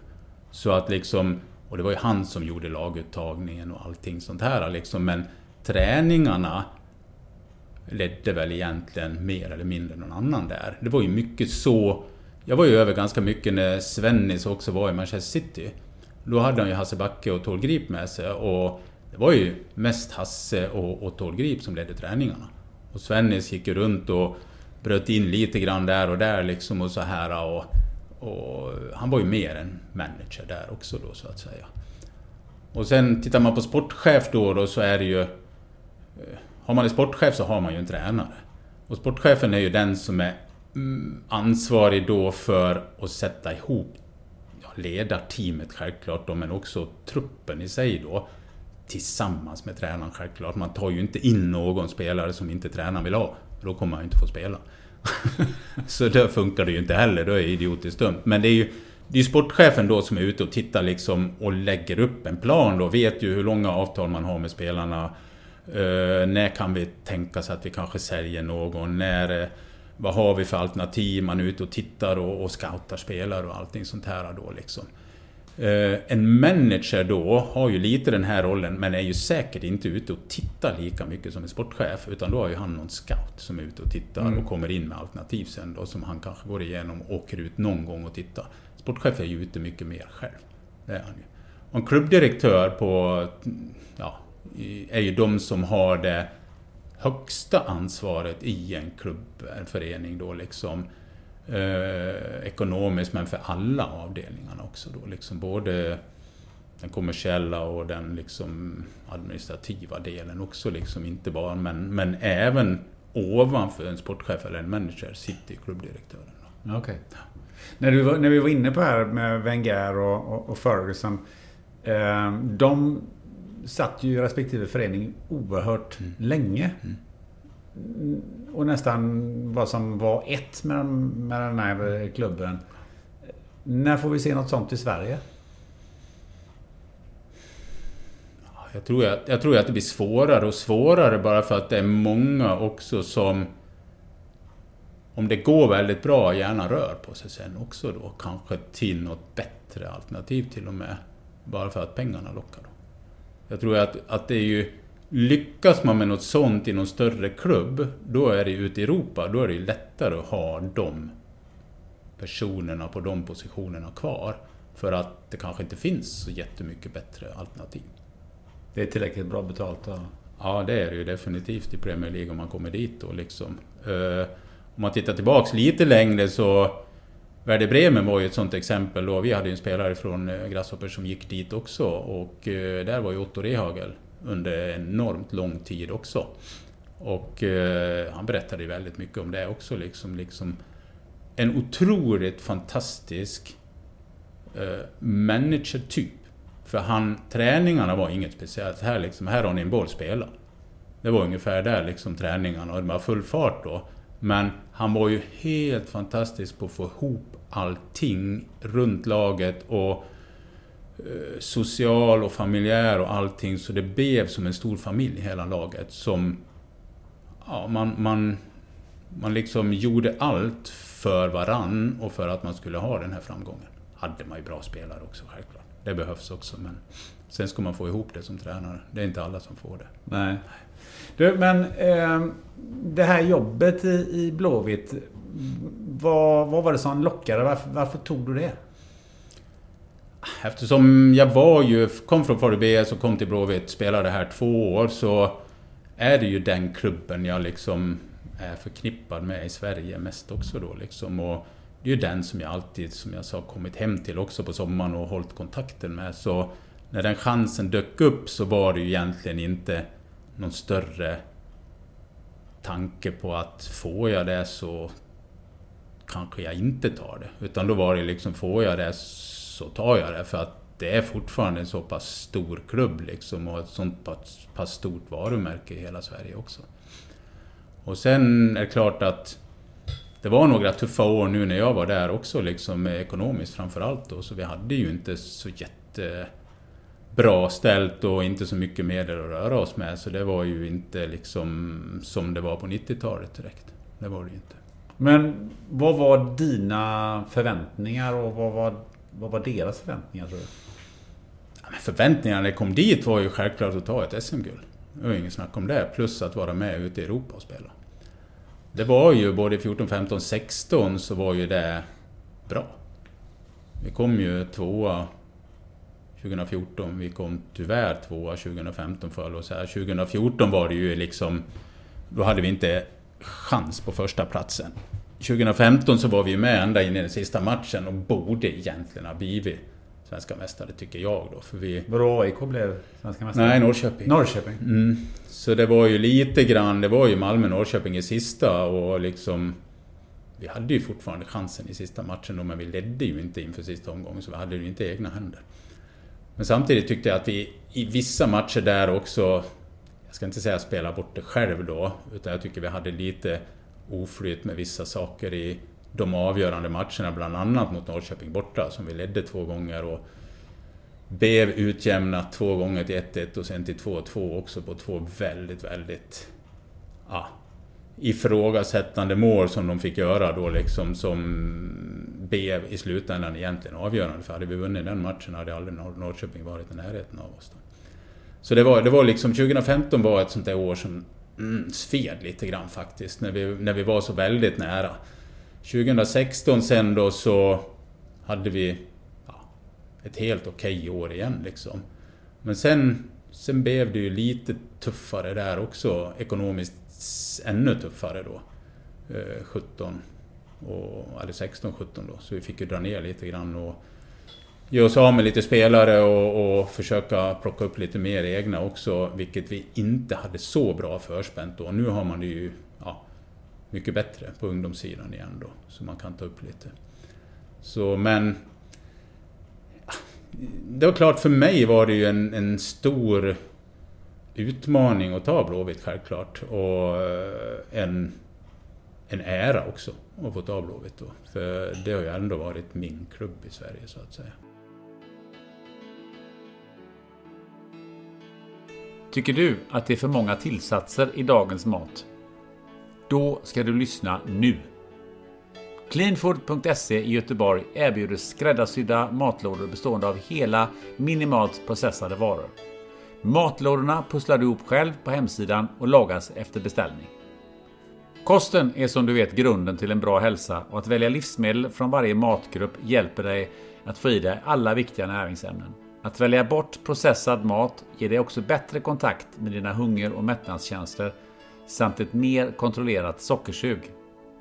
Och en upplysning till dig som bryr dig. En hälsosam kroppsvikt blir liksom en trevlig bieffekt. Så, gå in på cleanfood punkt se och komponera ihop din egen toppenmatlåda helt utan tillsatser som håller minst sju dagar i kylskåp och som minimerar matsvinnet.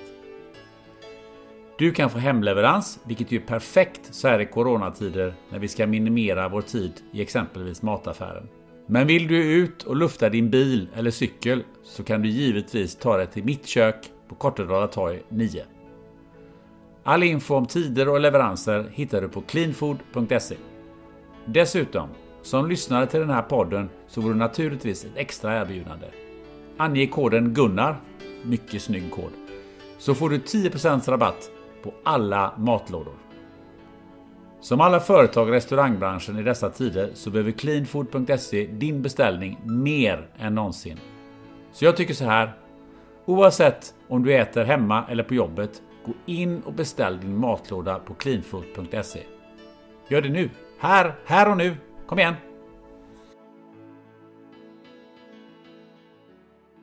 Någonting jag funderar på, för det, det, det, det slutade ju som du redan har nämnde förut, att du, du fick lämna eh, Blåvitt då eh, tjugo arton. Ehm, och och det, det, det, det sades massa saker, både spelare och hit och dit, och det behöver, tycker inte jag, vi, det behöver vi inte gå in på det, för det, det, det är så pass långt tillbaka i tiden och det, det blir liksom för mycket detaljer, utan jag är mer liksom sugen på att eh, höra på dina reflektioner över, över dig själv där. För att med den bakgrunden som du har och den, den, det som du kom från Tyskland och, och jag förstod det, du hade en hyfsat rak ledarstil och även ett ganska rakt sätt att kommunicera. Om man tittar lite grann på de här videoklippen som jag pratade om i början som jag ändå har plöjt igenom. Så, så vad, vad skulle du vilja säga? Var det, var det en för rak stil för att, för att hålla? Eller vad, vad, vad kan du själv, säga, själv se diskrepanserna någonstans? Det är klart, när man sitter med facit i hand så kan man ju alltid tycka lite grann i efterhand. Sen är ju var och en, var och en har ju sin egen stil självklart. Och sen ska man ju självklart fundera lite grann på, som man alltid måste göra, vad, vad landar bäst liksom här och vad landar bäst liksom någon annanstans. Alltså varför jag säger detta, för att mm. jag har gjort en annan reflektion att i, i Blåvitt så så har ju ofta ledarskapet längst uppifrån, ifrån, från ordförandens sida, har ju varit politiskt förankrad. Mm. Och, och gärna politiskt förankrad i, i, på, till vänster och mitten. Mm. Vi har ju Bernmar och Frank Andersson och, och så vidare. Ehm, och det, det ger ju en viss, vad ska man säga, tycker, tror jag i alla fall en viss grund i en, i en förening. Hur, hur man agerar och hur man, man diskuterar och hur man pratar.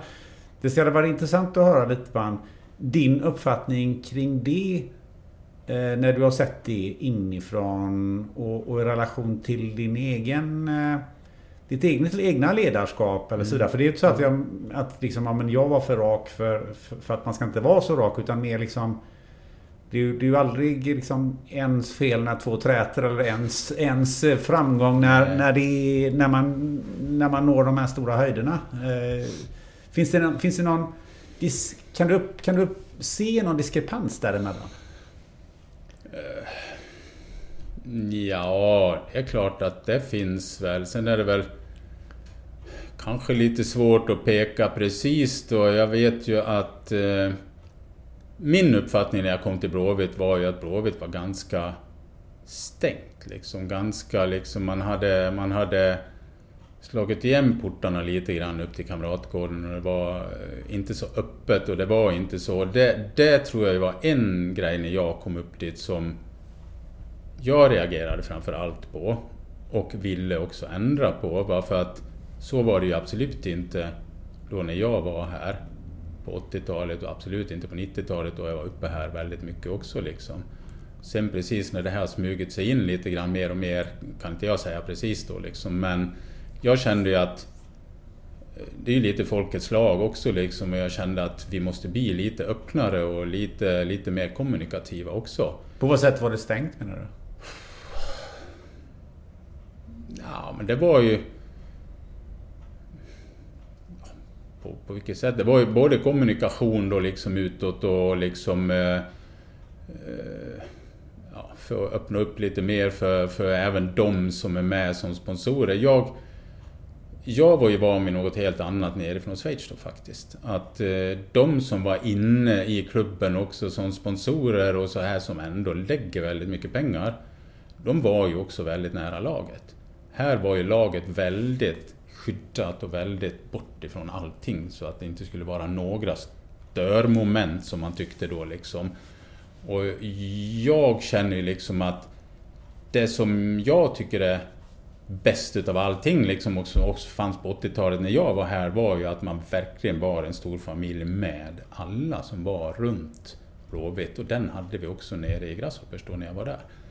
Det var ju liksom en jättestor familj som ingen ville lämna sen, för det var sånt jättebra klimat liksom att vara en del utav det. Därför fick vi in otroligt mycket, jag är säker på den tiden när Bernmar och, och de var här också liksom, fått in väldigt mycket sponsorer tack vare att alla kände sig otroligt välkomna.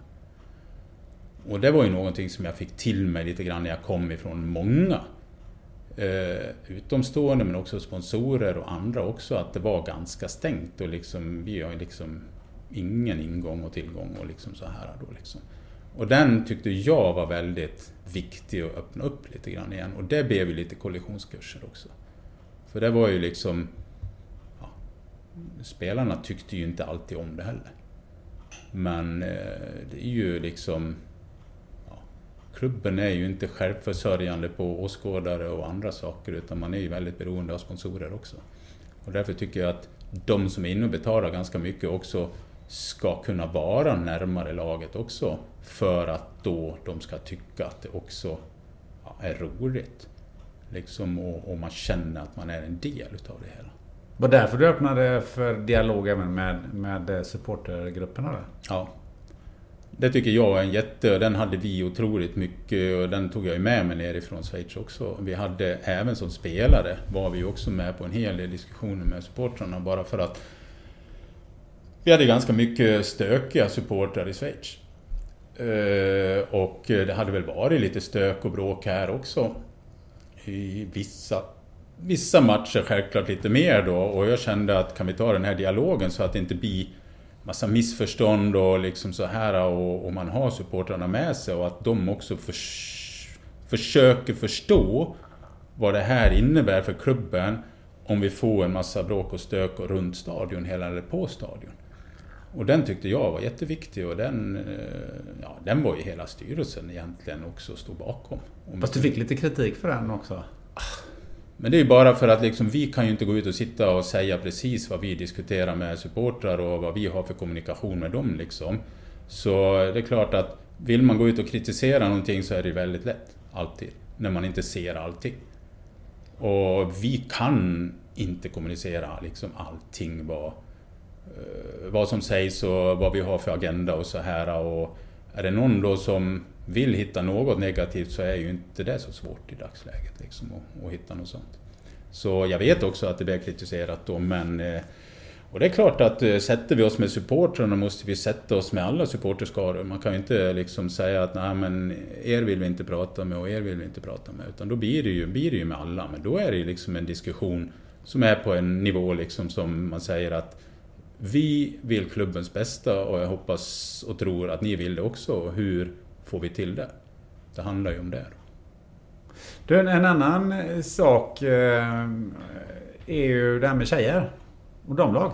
Mm. Nu har du blivit tränare i Kopparberg i Göteborg. F C heter ja, det. Ja, precis. Och det ska vi prata om alldeles strax. Men jag, jag tänkte så här att många storklubbar i Europa satsar ju mm. på tjejerna. Ja. Eh, och eh, det jag funderar på är ju liksom när, eller hur intresserad tror du Blåvitt är att ha ett damlag i, i toppen? Ja, men jag är säker på att I F K Göteborg gärna skulle vilja ha ett, ett damlag i toppen på damallsvenskan också, det är jag övertygad om. Nu har man ju bestämt sig för att starta, eller bestämt sig, man har startat ett damlag då liksom, men nu får man ju starta på ja, lägsta nivå då. Så det kommer ju ta ett antal år att ta sig upp, så är det ju alltid liksom. Men intresset att ha ett damlag på högsta nivå, den finns nog garanterat bland alla svenska klubbar. Varför tror du att man inte har införlivat den föreningen som, som du är tränare för nu i, i den blåvita organisationen? Ja, jag tror att det är lite grann precis det som hände nere i Malmö också. Man gav ju egentligen bekant att man går ihop i ett samarbete med Limhamn Bunkerflod här nere. Och det var ju supportrarna, Malmö F F, som ställde sig på barrikaderna och sa att det, så gör man inte.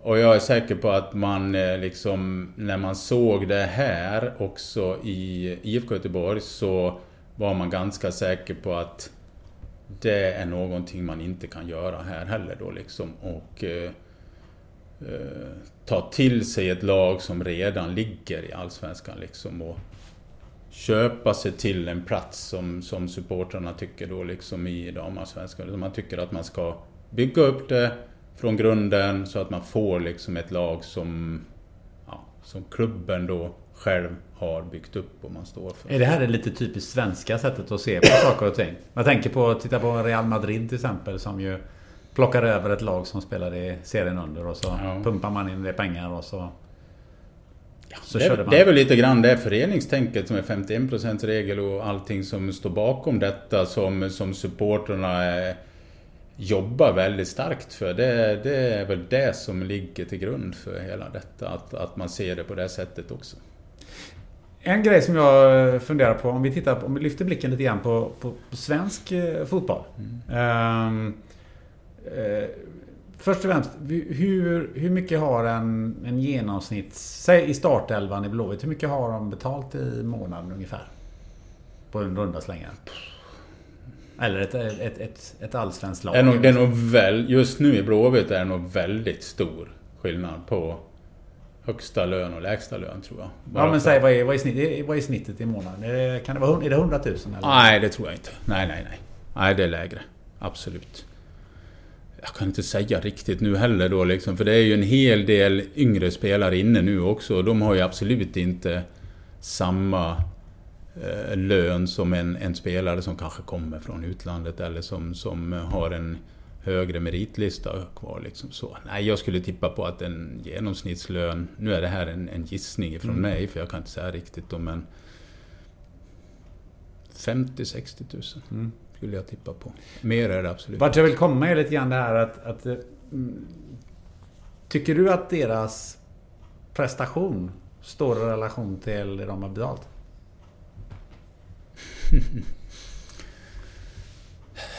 För de är ändå, då är man ju lugnt, milt sagt heltidsproffs. Ja, oja, oja. Den här diskussionen just då, alltså prestation, det, det är ju alltid en...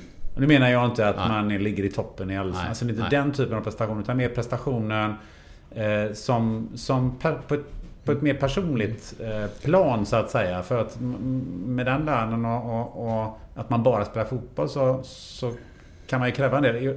Det bottnar lite i det som den diskussionen som fanns i, i Blåvitt också, att mm. man tränade för lite. Mm. Och man tränade, vad jag läst mig till, eh, faktiskt inte speciellt mycket mer än vad du gjorde eller ni mm. gjorde. Bröderna Holmgren som mm. var elektriker på förmiddagen och sen gick de och tränade. Mm. Ja, och man tränade inte så mycket mer, men man var heltidsproffs. Mm. Och, och lite grann den diskussionen skulle jag vilja komma mm. åt. Ja, det är en stor diskussion som jag har haft med mig hela min tid som sportchef i Blåvitt. Jag tycker ju definitivt, och det är ju fortfarande min mening, att man tränar för lite. Definitivt. Och allt detta är ju en, en anpassning helt enkelt. Jag, det allra bästa exemplet är ju liksom att ta någon som lägger otroligt stor vikt på att utnyttja varenda lilla minut som man känner att man kan stretcha den här fysiska belastningen på spelarna. Det är Jürgen Klopp som nu gick till Liverpool. När han kom dit så hade han liksom, han hade ett koncept som han hade med sig från Dortmund liksom. Första året i Liverpool hade han ju nästan, jag vet inte hur mycket skador han hade. Men han drog upp träningen så pass mycket så det blev ju för stort steg för de flesta att hoppa upp på den träningsnivån som han ville och krävde och ville ha. Så det blev mycket skador, men sen ser man ju vad som har hänt. Och de tränar liksom, han stretchade verkligen till det yttersta. För jag, jag har sett in lite grann i Dortmund också, bara för att jag har haft kontakt med dem och behållit den hela tiden när jag var på väg att flytta till dem. Så jag vet ju också att han, han letade ju hela tiden, vad kan jag göra mer med spelarna för att utveckla dem utan att liksom få mer skador och belasta dem alldeles för mycket. Så han plockade ju in olika life kinetics som är sånt där koordinations och så här. Det plockade jag in, för det visste han, det kan hjälpa dem i vissa beslutsfattanden, men det belastar dem inte fysiskt så mycket mer, eller nästan ingenting alls då. Det plockade jag in, och sen lite andra grejer, men han kände ju att då han var i Dortmund, han kunde inte belasta dem mer fysiskt, löpmässigt och styrkemässigt och så än vad han gjorde.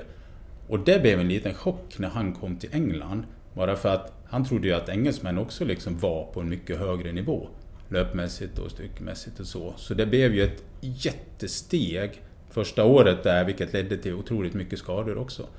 Och det är ju det, är ju det här som är balansgången. Så kommer man hit och säger det så, så är det ju genast lite motstånd självklart. Nej, vi kan inte träna mer, då får vi en massa skador och så. Och jag säger ju det är ju, ja, om man gör det steget för stort första året, då får man det säkert. Men vi måste ju ha en trappsteg så att vi varje år bygger på och att vi har liksom ett visst antal timmar. Och det säger ju att Roger Gustafsson har ju alltid haft den filosofin. Vi ska ha ett visst antal timmar per vecka på fotbollsplanen.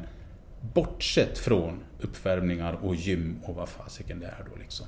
Det var ju hans filosofi. Och den är jag säker på att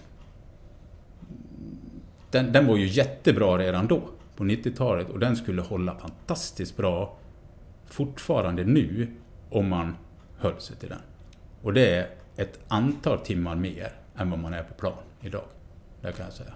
För det är ju intressant att göra en jämförelse som jag faktiskt gjorde tillsammans med Jannik Trigaro en gång. Mm. Där, där han sa att Emma Gren skulle slå fysiskt de flesta spelarna i Blåvitt. Nu var det några år sedan, men ändå. Eh, och, och man tänker ju som den, den så vältränade som friidrottare är. Jag inser ju att de håller inte på med boll, de håller bara på med det. Men, men ändå, de, de kan inte träna hur mycket fysiskt som helst. För då skulle de också gå sönder. Ja. Eh, men det känns som att det är helt två skilda världar. Mm. Ja, men det är det fortfarande, tycker jag också. Jag är ju säker på att man kan belasta spelarna bra mycket mer än vad man gör. Allt är ju en anpassningssak liksom till... Det märker man ju själv liksom. Jag, jag löper ju ganska mycket fortfarande liksom. Och jag känner ju... Alltså, jag kan ju löpa mycket mer. Ju mer jag löper, ju mer orkar jag ju liksom. Sen är det klart att jag inte kan börja från noll till hundra om jag har hållit upp ett litet tag liksom. Eller att jag kan inte hoppa på liksom de värsta sakerna direkt då liksom. Då, då är det ju risk att jag får någon slitningsskada i, liksom, i knä eller i härsena eller någonting liksom. Men om jag bygger upp det på ett klokt sätt, så det är klart då. Jag har ju det bästa exemplet egentligen i egna familjen. Min dotter tävlar ju triathlon. Alltså den tiden hon lägger ner från att för typ fem år sedan inte ha ja, nästan gjort någonting. Det är ju helt, helt sjukt egentligen. Hon kanske tränar tjugosju timmar i veckan och har ett fyrtio procent jobb ändå liksom. Och det är ju så många timmar liksom och har aldrig haft en skada. Men hon har ju byggt upp det på ett jättebra sätt också liksom. Men har man blivit lite för bekväm inom fotbollen? Jag ska inte säga bekväm, men jag, jag tycker att man sätter gränsen lite för lågt. Liksom, vi måste sträva högre upp liksom, för alltså alla ute på kontinenten i Europa är ju också proffs. Och det är ju vi också. Men de tränar definitivt mer i Tyskland, eh, även i Schweiz eh, och så, än vad vi gör här i Sverige. Och ska vi komma ikapp också liksom klubbmässigt och vara med ut och slåss i de här lig- eller, ja, Champions League och Euroleague och det här i gruppspelen som alla strävar efter, där de stora pengarna finns, så måste vi komma upp i den nivån och helst lite till än vad de andra lagen ute i Europa har. För en annan sak som jag också reagerat över väldigt länge, och det är inte bara inom fotboll utan det är, det är överhuvudtaget inom väldigt mycket lagidrott. Jag har varit inne lite grann bara med inom innebandy som ju inte är lika mm. professionell på det sättet. Men, men det är ju kosten. Ja. Alltså, ehm, och, och, och det är ju, jag menar, Blåvitt omsatt etthundratjugoåtta miljoner mm. tjugoarton. Men man har inte koll på om man stoppar i tanken nu, man har ett, ett, eller inte, inte den. För jag vet att det var vid något tillfälle, jag tror att det var till och med det var någon fråga eller du, du, i någon intervju som det var, så, så sa han, ja men det, vi jobbar på att bli proffsigare, men, men det är också en ekonomisk fråga och så vidare. Och det, det är ju lite sådär att ja, fast om du hade haft ett Formel ett-stall som har värt etthundratjugoåtta miljoner mm. och så inte vet vad du stoppar i tanken. Ja, vi kör, ja, du vet förhoppningsvis att det är bensin du ska ha och inte mm. diesel. Mm. Så, liksom, så, så, så känns det ju som att både det att, att öka träningen och bli mycket duktigare på det här, det känns ju som lite quick wins. Mm. Alltså det, det, när jag kom till Blåvitt så hade vi ju en kock som var anställd uppe på Kamratgården för att liksom ha koll på det här. Och då åt vi ju, och det gör man ju fortfarande och det gjorde vi hela tiden nu, frukost och lunch tillsammans om vi tränar på förmiddagen. Eh, och jag tycker väl ändå att då hade vi bra koll på vad de stoppade i sig, och i alla fall två gånger om dagen. Sen, sen kan man inte kalla dit dem om vi inte har en träning på eftermiddagen för att de ska äta kvällsmat kanske. Skulle ju kunna göra det, men nej, men man kan väl alltid göra allting bättre. Sen, sen tog sig kocken bort då, och sen eh, har man ju tagit dit en ny kock igen då. Bara för att man insåg att det blir inte lika bra om man inte har den där. Så den kostnaden har man ju insett att det är ju verkligen värt att ha en kock där, så att man kan styra det mesta då till frukost och lunch i alla fall. Så jag tror ju ändå att så mycket som möjligt så försöker man ju styra det, och jag tror ändå, tycker ändå att det är okej. Okay. Allt kan ju bli bättre. Men jag tycker att det är okej okay i alla fall då. För man har lagt ner, vi la mycket när jag var där också liksom, och se till att ja, bara liksom vad dricker vi hela tiden och vad tar vi till oss, inte bara på frukost och lunch utan direkt efter träningarna, så att vi får till oss det som behövs för att man ska återhämta sig så snabbt som möjligt. Den har ändå tagit ett rätt bra steg de sista tio åren inom svensk fotboll i alla fall. Jag tror ju att enskilda idrotter har ju legat före där alltid. Det är jag ju definitivt övertygad om. För där vet man ju liksom också att där är man ju bara beroende av sig själv och återhämtning, och liksom sköter man inte de sakerna. Och det har man ju insett inom lagsporten också, att man måste ju se till där också att det stämmer. Så den har nog varit lite efter, men jag tycker ändå att där har man kommit ett stort steg på vägen. För eh, om man hör till exempel från, från Chelsea och, och jag tror att framförallt damlaget där, man har ju nästan gått vetenskapligt tillväga, mm. både mm. när det gäller mat, och det är matappar och det är, det är mycket ja. sådana här grejer. Man nästan är på, ner på partikelnivå på hur, vad, hur spelaren ska bete sig, och de har sömnappar och de har mycket sådana här grejer. Jo, är det någonting som, som kommer, eller finns det en gräns för... för, för att man bara tycker att det som spelar, att det, att det bara blir jobbigt? Ja, det tror jag nog. Är man inte van vid det överhuvudtaget liksom, och sen blir det, allting är väl en process. Om tio år så kanske man tycker att ja, fan, har inte den klubben där så går jag inte dit. Det skulle jag ju tro liksom, att det, det kommer ju säkert de här grejerna successivt liksom, men jag tror ju att många tycker nog nu att blir det för mycket liksom styrt och liksom efter bara by the book liksom, att man inte blir bekväm i situationen heller. Så tror jag att det fortfarande är lite grann, även om det säkert är bra.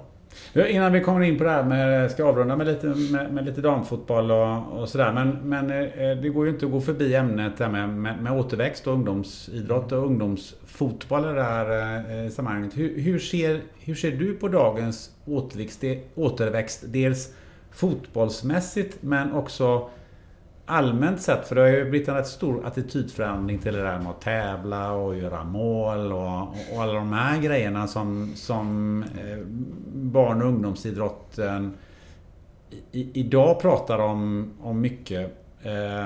Så att det är intressant att höra lite grann bra, dåligt, och hur påverkar det återväxten, och hur, och hur, och hur gör andra länder i det här sammanhanget? Många frågor är ett, men man bara känner liksom att man kan teckna en bild där på vad, mm. du, hur du, vad du ser.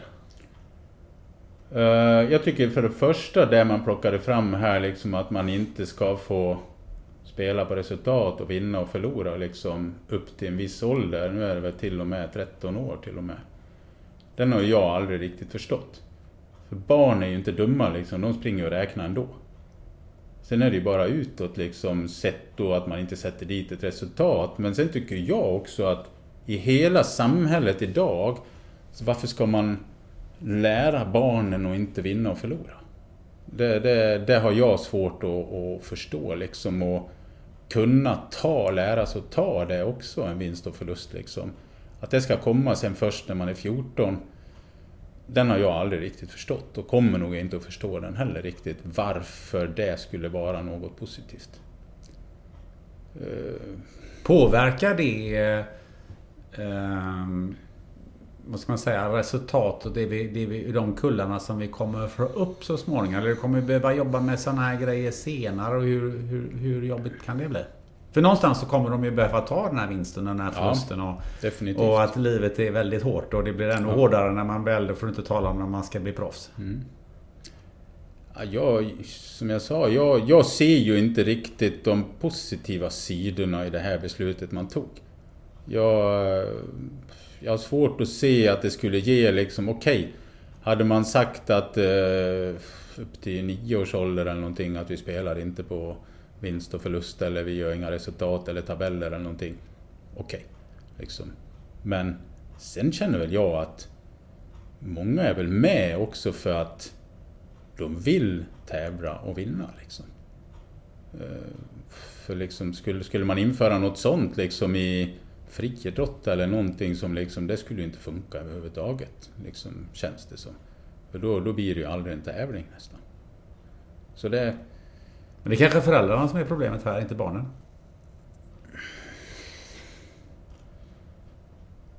Jag tror jag är väldigt olika där också. Jag tror att det finns, jag har ju upplevt det själv, att det finns ju många föräldrar som är, som är väldigt engagerade och det är otroligt viktigt liksom att ja, vinst och förlust och allting sånt där liksom, och står och skriker in och det är på liv och död nästan. Så... Det finns nog både och hos föräldrarna också, är jag ganska säker på. Liksom. Sen, det, det, det är svårt att säga. Liksom, nu har ju inte det här funnits så länge. Liksom, så det, det som jag har saknat väldigt mycket här i Sverige då när jag kom in liksom, är att det som fanns väldigt mycket förr, nu ska jag inte säga att förr var bättre på det här sättet, men det är att det är väldigt svårt att hitta ledande spelartyper. Som är beredd att stå upp och ha sin mening och säga vad man tycker och skälla på dem när man är på träning. Liksom driva på liksom och sticka ut näsan helt enkelt lite och vara lite, ja, vara lite chefen på planen också. Och ha den ledare, ledargestalten i ett lag är otroligt viktigt. Helst inte bara en utan helst två eller tre som drar åt samma håll. Det underlättar ju nå så kopiöst otroligt mycket för både laget, för tränaren, för klubben. Liksom, har något sånt. De är inte lätta att hitta. Och det tror jag har inte bara med idrotten att göra utan mycket med samhället som samhället utvecklas idag. Hur då? Jag tror att det, det är ju många liksom, sådana här grejer. Det, man blir mindre och mindre van också att stå framför liksom, och ta lite konflikter, man, det är ju mycket sociala medier, det är ju mycket sånt här man gömmer sig bakom ett tangentbord och man håller konversationen där liksom. Där är det ju mycket smidigare och lättare och enklare att sitta och uttrycka sig kanske än när man ska sätta sig sen och man får liksom en, en dialog direkt med någon som, som svarar och sen ska man, ska man liksom försöka argumentera olika saker. Jag, jag tror att hela, hela samhället utvecklas utvecklas lite grann åt det hållet som enligt min mening då kanske inte hela tiden bara är positivt. Hur, hur skulle man kunna få, få fram fler av de här ledande spelarna, ledande personerna? För de behövs ju oavsett ja. om du om du kommer att utöva fotboll resten av ditt liv eller om du är en ledande person mm. som tar ansvar och ställer mm. sig upp på ett företag eller så. Alltså det där är ju inte en egenskap som som man bara har nytta av som fotbollsspelare. Nej, Nej definitivt. Det har du helt rätt i. Alltså vi har, vi har haft uppe den här frågan jättemånga gånger bland, bland liksom Blåvitts akademi också. Hur ska vi kunna fostra spelare som också lär sig att ta ett större ansvar och, och, är, och är bekväma med att ta ett större ansvar också. Och den är inte det lättaste liksom. Det, det är det absolut inte. Uh, och försöka hitta liksom en nyckel till det. det. Sen är det väl självklart lite grann också karaktärsdrag självklart. Om du kan ju inte säga till någon du ska vara en ledare nu liksom och så har en noll ledaregenskaper i sig. Det kommer inte att funka. Men jag märkte det själv på mig lite grann också. När jag kom ner till Schweiz då så var ju inte jag en av de ledande spelarna. Men man växte ju in i den rollen och lärde sig att ta ett visst ansvar. Sen hänger ju mycket ihop med också vad man presterar. För man måste ju också bli accepterad i en grupp och ta den ledarrollen tack vare också att man är en av de bästa. Annars blir det inte accepterat heller. Så det är, det är ju, vissa faktorer måste ju passa ihop självklart för att man ska kunna forma dem också då.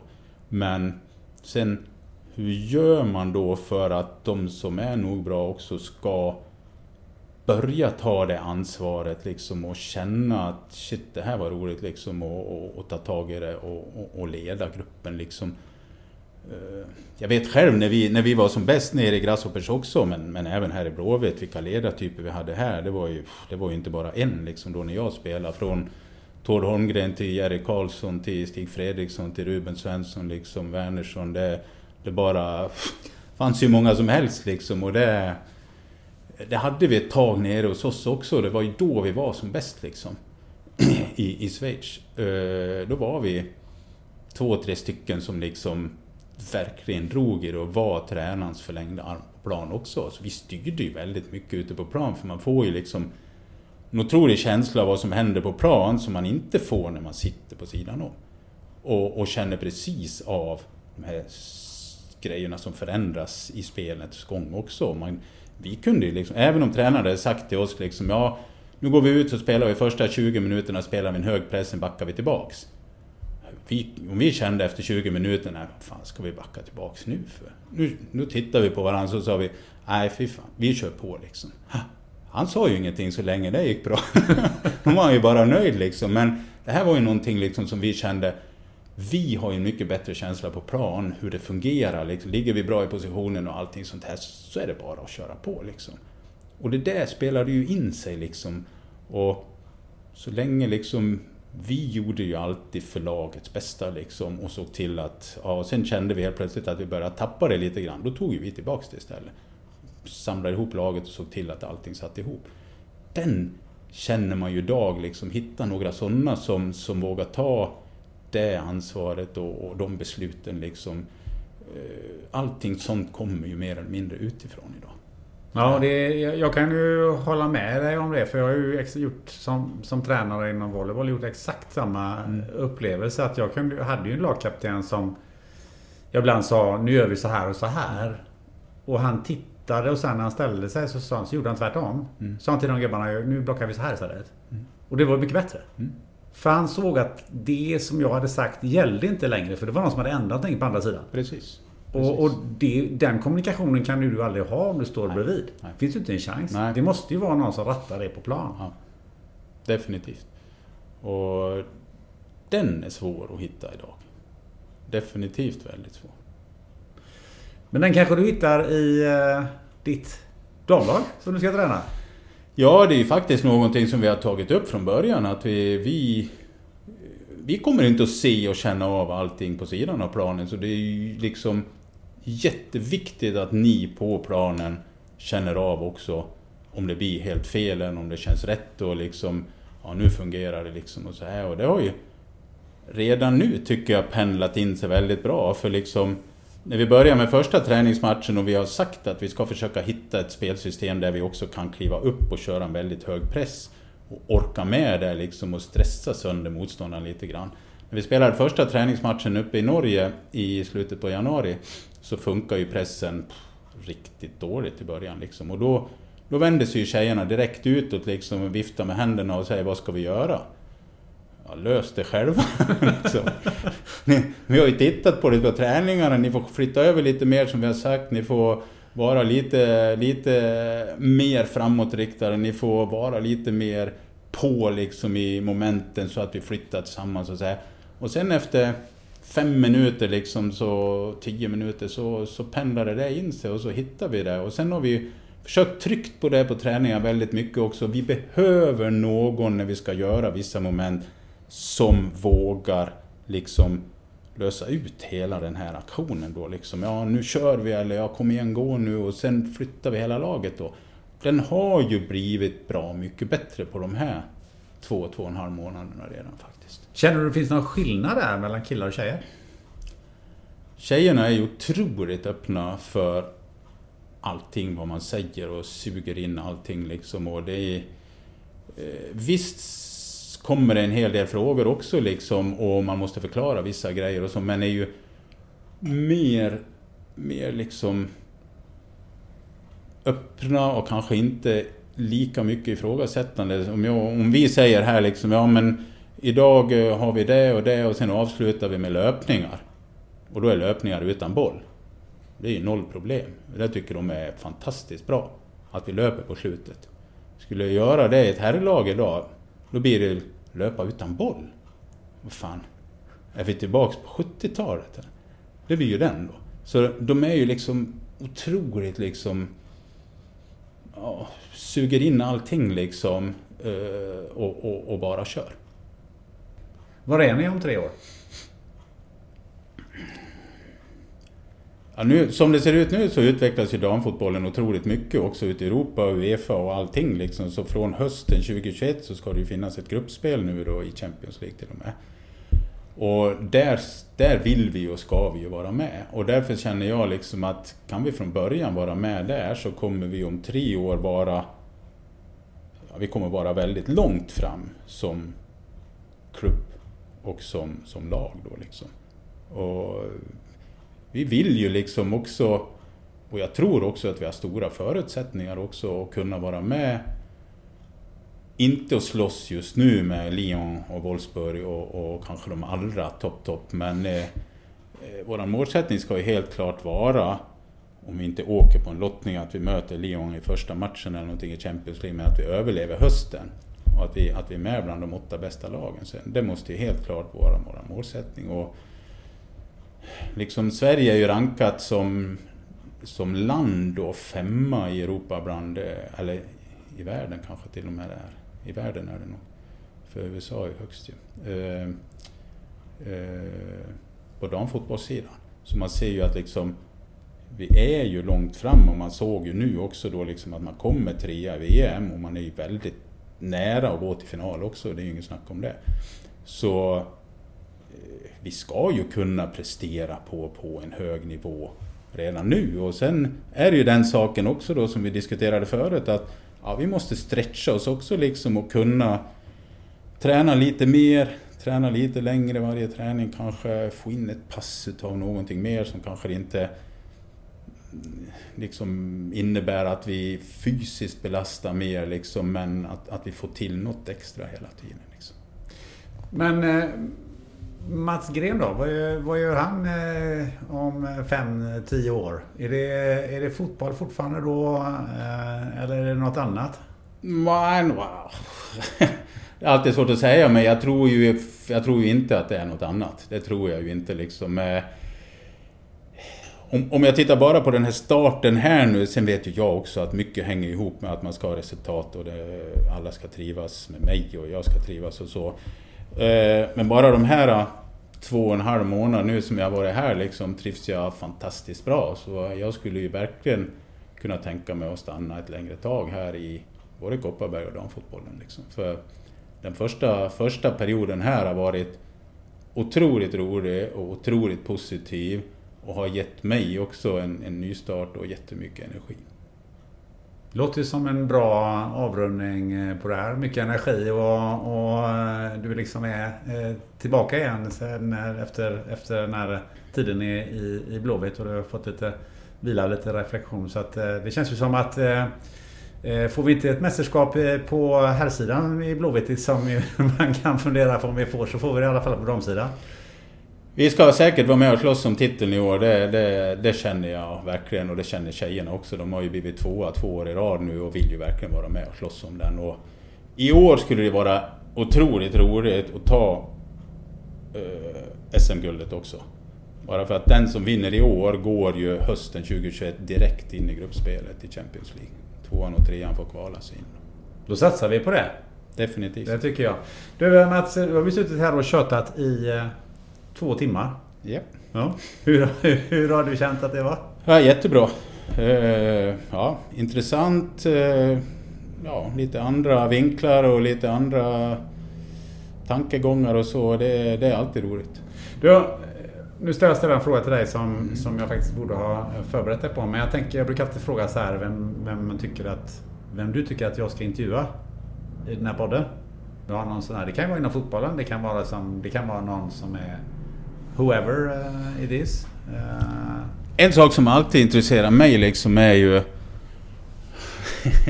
hur, hur politiker tänker i, i, i om, om man tittar till eh, sport. Göteborg vill ju och utser sig själva till en sportstad egentligen. Men sen ställer jag ofta frågan också liksom, men vänta lite grann nu. Eh, om vi ska vara med liksom och, och tävla i de här olika sportgrenarna liksom, så måste vi ju också se till att hela infrastrukturen och allting runt omkring hänger med. Och där förstod inte jag riktigt liksom hur politiker i Göteborg funderar. Det är någonting som jag alltid har fascinerats av. Att det finns många uttalanden liksom, men sen har man inte liksom tänkt till ända ner till grund och botten, tycker jag. Så någon politiker i, från Göteborgspolitiken? Ja, någon, någon, någon som på? Är ansvarig. Nå, nu byts det ju fram och tillbaka och hit och dit liksom rätt mycket. Jag vet inte riktigt. Det är, det är klart att vi har någon högsta här i Göteborg nu också. Det vet jag självklart, men jag vet inte riktigt vem som sitter på... Eh, nu, nu känns det som den politiska världen liksom är så pass, jag ska inte säga instabil, men liksom att det finns inget riktigt starkt parti och starkt namn som vågar sticka ut näsan och säga nu ska vi göra så här som Göran Johansson gjorde. Utan då blev det bara som han sa. Och det finns ju inte något mer. Och därför tror jag också att det är många som är väldigt försiktiga och därför händer det inte så mycket heller. Tyvärr. För det skulle ju behövas och det är vi ju inte den enda liksom sportarten som tycker här. Utan där kan man ju vända sig liksom lite både till höger och vänster, så tycker ju alla det. Att det inte satsas så mycket som man egentligen utåt vill göra gällande och tycker att man ja, tycker kanske att man gör och, och att man gärna bröstar sig och säger att man är en av Sveriges största sportstäderna. Nej, det var en intressant vinkling. Ja. Ja, ska se om vi hittar någon, ja. någon där som vi kan... Som vågar och vill. Ja, som vågar och, och vill. Ja. Du är någon som vågar och vill följa dig eller kontakta dig. Hur, hur bär man sig åt då? Finns du på sociala medier? Ja, jag finns på sociala medier. Det gör jag självklart då. Jag finns även på LinkedIn då. Sen finns jag väl också. Man, man, det är aldrig, det är aldrig, eller lättast kanske är att nå mig på ett mejl i alla fall. Det är ju mats punkt gren snabel-a hotmail punkt com. Bra, då vi hoppas att eh, kanske några potentiella eh, nyförvärv om ett annat. Ja, det är alltid välkommet. Ja. Tack så mycket Mats Gren för att du tog dig tid och uh, sitta här och tjata med mig. Ja, tack själv. Jätteintressant.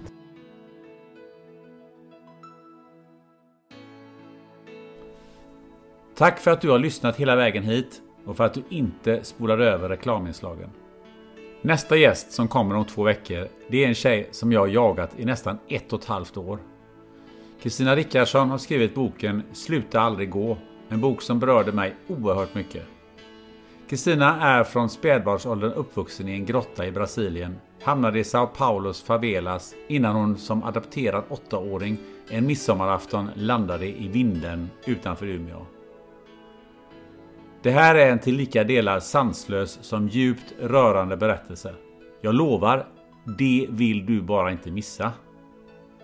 Tills dess, ta dig en kopp kaffe tillsammans med en vän och fundera över på varför folk hamstrar just skithuspapper. Jag har mina egna teorier, men det kan vi ta en annan gång. Ha det gött!